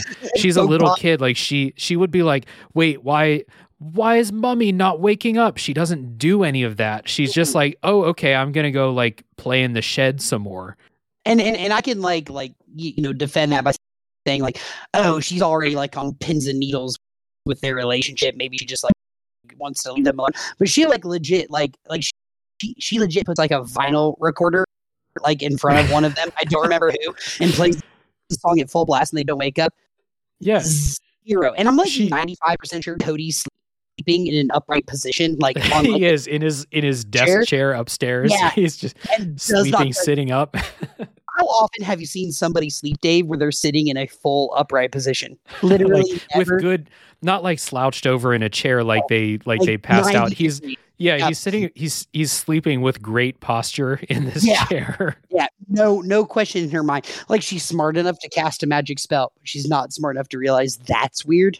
Okay, yeah so anyway um the last uh the last thing the last level is that music level which we talked about it's really really cool like we talked about even though i don't like the um i don't like the voice thing that may does and i don't like the song that she's singing they Oh my god. portray her as like this, you know, this hidden talent of singing that she's just too shy to do, but she's actually a, a really good singer. And like, yeah, it's a she has a nice voice. The song they make her sing is really bad. Like I really didn't like it. Words. Yeah, It's it's yeah, just it's, her it's going, lit- just "Ah, ah, ah." ah, ah, and that's it. That's it. That's the whole song. Dave remembered that. That's exactly right. I didn't even remember the uh, part. So what I will say to play devil's advocate is if you're trying to like establish that connection with how Cody is impressed with her and and that's like a catalyst to them getting back together, it would make a little bit of sense that she isn't the best singer and Cody loves her voice regardless and I can understand that. But Sure. they do not present that to you. What they are saying in the game is like, no, what you don't understand is like May's like the best singer, and this is the best song. Like this Right. is not Stairway to Heaven. This is not Bohemian Rhapsody. This is not a song by the Weeknd, which I made jokes while we were playing that level. Doesn't matter. But like they they set this up like, no, you have no idea. This is gonna be the biggest song of all time, and it's great. And then she just is like, ah, like the little mermaid, right? And then and it's and and and it's fucking terrible, dude. Eh, Yeah. So yeah, I get it. Like Cody thinks that his wife is a good singer, and even if she doesn't sound like you know, fucking like uh, Mariah Carey or something, cool. Like she has a decent voice. That that part's cool. I, I get it. He's they're now at the point where they're supporting each other, so that's cool. But like the song is bad. Like make a song that has a, a like a nice melody to it. It's a it's not a good song in my opinion. Anyway, uh, the real issue that I have here is that this is the end of the game. This is what makes them come back together. This these last two levels are about Cody discovering his passion, which is gardening, and May rediscovering her passion for singing.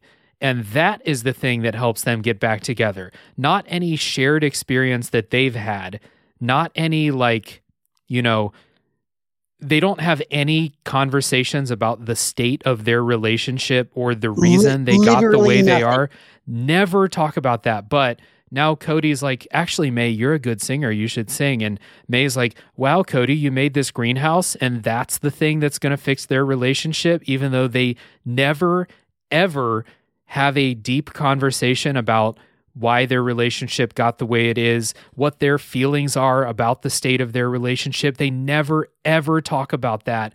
But they're like, the thing that brings them together to have the kiss, which breaks the curse, is Cody is supporting May. May gets up on stage in front of these this disembodied orchestra and she goes ah, and then they kiss and that's the thing that fixes their relationship and what's also like I think a little problematic is like with Cody's level, it never really like his passion level with the garden. It never really seems like there's that kind of moment in his level where like May realizes like why she loves Cody. And in May's level where she sings, it seems like that's the level where Cody rediscovers his love for May, which is which is fine but I, I don't think there's that shared moment in Cody's level where she has that like, oh right, he's like a he creates life and, and shit like that. Like there there's never that moment for May for Cody that like says like okay like things are on the mend. But it's like the minute May starts singing, Cody's like, you know what? I remember that's why I fell in love with her. Yeah, yeah right, girl exactly. right there. Yeah. There's there's never that moment for Cody from May which is really like like like I like I said, if you're putting the story together like that, and they're rediscovering their passions, and their passions are the catalyst for like why they remember they love each other. I really don't remember May ever being like, "Oh yeah, this this garden that Cody cultivated like really makes me remember that he's actually a great guy." But the yeah. minute she starts singing, Cody's like, "Oh, you know what? I love this chick because like she's an artist, even though nobody else sees it. I do. You know, there's never that moment for Cody. I don't mm-hmm. mean to mm-hmm. sound like an incel here, but like if we're trying to make this, we're trying to make this equivalent, you, you know, both levels equivalent. There's never that moment for Cody from May ever. And again, and if you want to talk about this, this is cool. After the gameplay is over, they literally do not talk about what happened while they yeah. were doing that. There's almost zero resolution to this yeah. story. Like May's story ends, they kiss, and then they don't like are they gonna get back together? Is that the thing? May sings. We'll, we'll get there real quick. So like Sure, Part of the reason I think that I so part of the reason I think they don't reach these understandings in like conversation with each other is because Dr. Hakim pops up every time they're about to have a connective moment. like a like a human moment. So like I know that during that last kiss, they're like slowly moving toward each other for this last kiss. I would have bet almost anything that Dr. Hakim was going to come in and be like, hey, you did it, guys. Congratulations. you discovered that, that the uh, answer is a kiss, which you could have discovered five minutes into the story. Yeah. like, so I was expecting Dr. Hakim to interrupt like he always does, uh, but he doesn't. Uh, so they kiss, they wake up in their real bodies, they reunite. And during those last levels, you've been looking for these four pieces of a letter. You find the letter in the house. It's a letter from Rose um, apologizing for ruining their relationship, basically, like blaming herself uh, for this. And I didn't think this in the moment, but as I was thinking after the game, because I, I was I'm like you, I thought the ending sucked. And I was thinking like, okay, now they're finally getting to some kind of emotional, like interpersonal thing where their child blames themselves because they think it's their fault they're getting a divorce. Now we're getting somewhere with the story, right? So Rose runs away and she's out at the bus stop, which is like 15 feet away from their oh house. Oh my God. Oh my God, dude. Oh my God, dude. Oh no, she's running away. Thank God we can walk there. Yeah. So they're you think that like they're going to reach her and they're going to have this deep conversation about like what mom and dad have learned about this during this experience? We've learned a lot about you know our relationship and we're sorry that it affected you this way and we promise you it's never it's not your fault and they're, they're going to have this touching conversation. But they literally go to rose uh, Rose says, It's my fault. And they go, No, honey, it's not your fault. And then Rose goes, Okay, let's go yeah, home. T- and then they yeah. go home and the game's over. That's the end of the game. Yeah.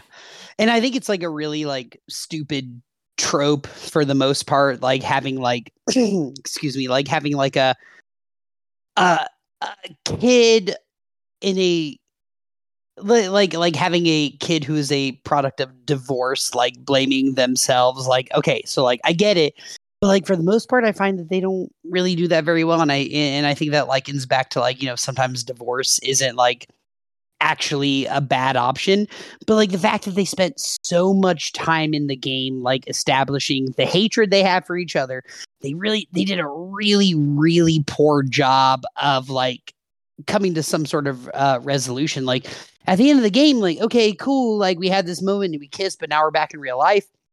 And i know me and dave talked about this and i'm like that really just doesn't seem like enough like i feel like if i was cody or if i was may once we got back to real life, nothing happened like in the story that could make me change my opinion. Yeah, everything that happened in the like story, everything that leads them to that kiss that, you know, breaks the spell and is it's going to bring them back together. All of those things happened in magical fantasy land. None of those things happened in the real world with things that like affect the real world problems that they were having. Yeah, they're going to like right support each other in their passions to sing, but like Cody's still not going to get a job. May's still going to be gone all the time. Like they never they never resolve any of the things they like how many times did they say sorry to each other in the game? Like they never say like oh yeah, maybe when you as far as I remember like a weird little cut dialogue like oh sorry for dropping that platform on you. Right. There, or like there's literally but, no re- they do not talk about their relationship after they get out they never, of that thing. It's it's never like you know, hey May, like you know, I'm sorry I got mad at you for being gone all the time. It's not your fault. You're the only person in the house with a job and that you need to make money and support the family. Like, so I'm sorry I was being shitty. I'm going to, you know, work on that. And I, I promise I'm going to try to be a better person in that regard. There is never a conversation like that in this game. And it's, it's, I feel like maybe they would have gotten there, but Dr. Hakim's always popping up to, yep. you know, congratulate them for solving the latest fantasy puzzle and stuff like that. Yep. It's takes you completely just, out of the game, man. Yeah, yeah. It's, it's so that, silly. Yeah, I I think it's like like since in my opinion they didn't actually get to the root of any issue that they have. They just like, oh yes, we are married. We should work together, of course. But like, you can hear that and they had the motivation to do that so they could literally get their real bodies back and not be stuck in this like magical hellscape anymore. But like now they have their real bodies back. Like you said, I they're for sure breaking up. They didn't fix their relationship. Yes. They just no. got their bodies back. No, and and and that was kind of the thing. Like there was literally never a point in the story aside from being like, "Oh, hey, that was really cool you did that," or "Hey, uh, good job! Like you did a really good job on that." It was literally like, "Hey, we're trying to get out of these bodies, and we're telling Doctor Hakim over and over again that nothing is going to work." And do, there's they no... do say like they so like when they do something cool in the game, they will say like, "Hey, Cody, nice shot," or like you know.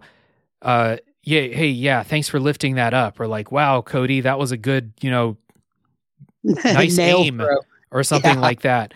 But it, yeah, it's it's they they don't come to any kind of like interpersonal, you know, good feel moment until the very end of the game, and they're is really just like they're kind of supporting each other's like you know passion for singing or something like that the the levels where it's like you know you need to work together. They're like yes we learned we need to work together so we could finish your your fucked up yeah, challenge so dr hakim with this divorce. Yeah. Yeah. We i mean we, we need to get back to our real bodies otherwise our child is going to starve. So like yeah we yeah, need to yeah. we need or to get, get back. up at a bus station in dallas and it's all over from there. Yeah. Rose was like about to get on the bus to go just, I don't know, fucking live behind a Kmart somewhere. at seven. They'll sell you an apartment in uh, Ohio at seven. They don't care. Hell yeah.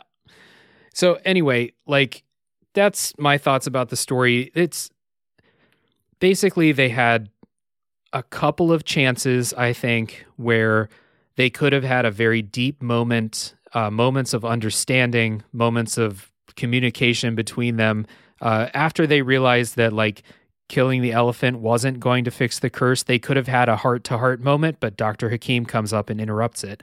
And then at the end, they could have had a heart to heart moment where they're like, oh shit, what we did is clearly affecting our daughter. She thinks it's her fault. But the game ends like from the moment you get that note that says Rose thinks it's her fault until the end of the game, it's like three minutes. It's incredibly fast how game how quickly it ends. Yeah, and I'll say like if there's any impression that I'm left with with like May and Cody like mending their relationship, it's like, oh, okay, the game's over. They're probably going to be like really good about being cordial in front of each other uh, when they're switching visitation in the future. That's what this story led me to believe. Not that they're getting back together, but uh, like they won't fight in front of Rose when right. so they don't get fucking transmogrified anymore. yeah, they're like, you know what? Like, if it means I don't have to talk to that book anymore, you and I will be nice to each other when I'm dropping her off at your bachelor pad this weekend. So they uh, they did say at the end of the game, Doctor Hakim was found in the trash at school. Uh, that's where Rose got the book. she said she found it in the trash at school, and I immediately thought like that's very fitting that someone thought it was good to throw this book away. Yeah, right. Exactly. Oh, weird. Like, I really want to think about like why him being in the trash is a metaphor for anything, but really, it's because he's a trash fucking book. really, because he belongs in the trash. That's why. yeah. so, oh man, uh, I I think we're we're just starting to repeat ourselves at this point. And like I did, I did go on a few rants about the story, though. Uh, I think the story is really bad, and uh, you know this. I think this is one of the first times on the show that I've gone on a full rant about something disliking a part of it yeah like I, yeah. I, I feel the same way here like i've only been on a couple of episodes but this is the first time i've been on an episode where i'm like okay i have negative things to say about this game that i'm like actually yeah. fairly passionate about i have yeah. very specific negative things to say about some of the games that i play but none that are so core to like the experience of playing a video game as the story and this is the first story i've covered on the game that i think is like outright terrible so yeah, and I I feel like yeah. Dave and I are like kind of the same gamer. Like something like a really bad story will completely take me out of something, and I feel like Dave to a degree is probably the same way. The fact that we were able to like stick with this game through something as awful as that uh leads to two things one it's because me and dave like were able to like make it funny because we weren't really paying attention and two i think it really speaks to how much fun this game is to play because yeah as sure. much as we're going to shit on it it you you have to play this game. It it is it is a lot of fun, and I would yeah. recommend it to anybody. Through all of those complaints that I just made, and I tried to. I mean, I talked so much sugar about the gameplay and how good the gameplay is. It just it's a testament to how good the gameplay is because playing a game that has an actively bad story is not is usually not something that I'll push through. But this uh, this game was just so much fun we could kind of just okay, Dr. Hakim's going to talk about how a married couple needs to talk to each other. Cool. Like I have heard that literally everywhere I've ever heard any type of relationship advice. I don't need to listen to Dr. Hakim yell yeah. about it. So me and Aaron are just going to do the Dr. Hakim voice to each other. We're going to have fun and then we'll get to the gameplay and we're going to have more fun. So I do recommend this game. Aaron, are you going to play the next game that this guy makes? Uh, whatever it is uh, I mean, like maybe like I I didn't play any of his previous games mainly because like I I don't just like ha- like it's like you said earlier, man. It's hard to schedule time every time.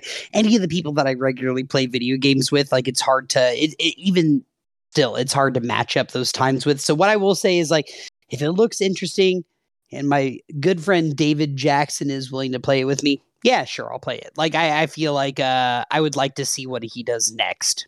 All right. Well, okay. So number one, you should play Brothers because that game is is really really good. You can get it for like five dollars, or and also you can play it by yourself. You don't have to play it co op. You can play by yourself, uh, which is is good, uh, and you'll get the emotional payoff either way. I think. Um, not to go too I've heard far nothing into but, it. No, I've heard nothing but good yeah. things. Brothers is good. I will. I'll definitely play the next game that this company makes because I, I I'm fairly confident now that it's going to be really fun to play, and I find it hard that they're going to swing and miss so hard on the story twice in a row. Can't get worse. If they're, actually i shouldn't say i was going to say like i can't imagine a topic that they would cover that w- they would cover so poorly but there are so many topics that they could cover with you know Yeah. with poor Divorce perspective serious. and how they dealt with that was by a book with a fucking Spanish accent, a super racist book. So I'm Yeah. like, no, no, maybe, maybe next they'll do like like war torn families. Ah, yeah exactly right, and mind, it's, I'll it's it. going to be it's, it's going to be Never mind, that sounds awesome. Maybe they'll have a German book in this one. Yeah. Probably shouldn't make make any war examples right now with the state of how things are. But anyway, Aaron, dude, thanks for coming on the show. N- number one, thanks for uh, helping me play It Takes Two and playing it with me. It was a really good time playing it. But uh, and also thanks for coming on the show to talk with me about it. Yeah, and and I'll say, Dave, there are very few people I would have rather played through it with as uh, than you, uh, simply because I know everything I say you're gonna laugh out, and everything you say I'm gonna laugh at. so it, it made it a lot easier than playing it through with somebody who was like, go like if you're going in like closed minded to this game, you're not gonna enjoy it. I know you've shit on it a lot, but like if you play it with somebody that's that's a good friend of yours you, you'll have a lot of fun. Like Dave made it uh, very easy to get through this game sometimes. That's right. Yeah. Should we introduce a Dr. Hakim tip of the week on the podcast? I shouldn't say what I want to say, but I think we should relegate the Dr. Hakim voice to this specific episode That's and true. then forget about I- it the rest of our lives. Drop it in the ocean I do want people to continue to listen to this show, so I think I will retire the Dr. Hakim voice when this episode's Listen. over. and you know, pray to God that fucking he doesn't bring that fucking book back for the next game. Oh God, it takes it takes two two. It takes three. It takes three, you're- and it's about triplets. It, it takes three, and it's about a it's yeah, it's about a, a a polyamorous relationship with Cody, May, and Dr. Hakim. They're a mariachi band. Uh, all right. Thanks everybody for listening. Uh, one more time, check the episode description for um, oh links to uh, social media pages for the podcast. And again, if you've enjoyed listening to this episode, if this episode has uh, helped you um, kind of think about It Takes Two in a different way, or if you agree with us, or I mean, even if you disagree, if you like this story, uh, if this episode was helpful for you, please consider leaving a rating and review on your platform of choice. So, uh, yeah, everybody tune in next time for the next game that comes out of the backlog. Buenos noches.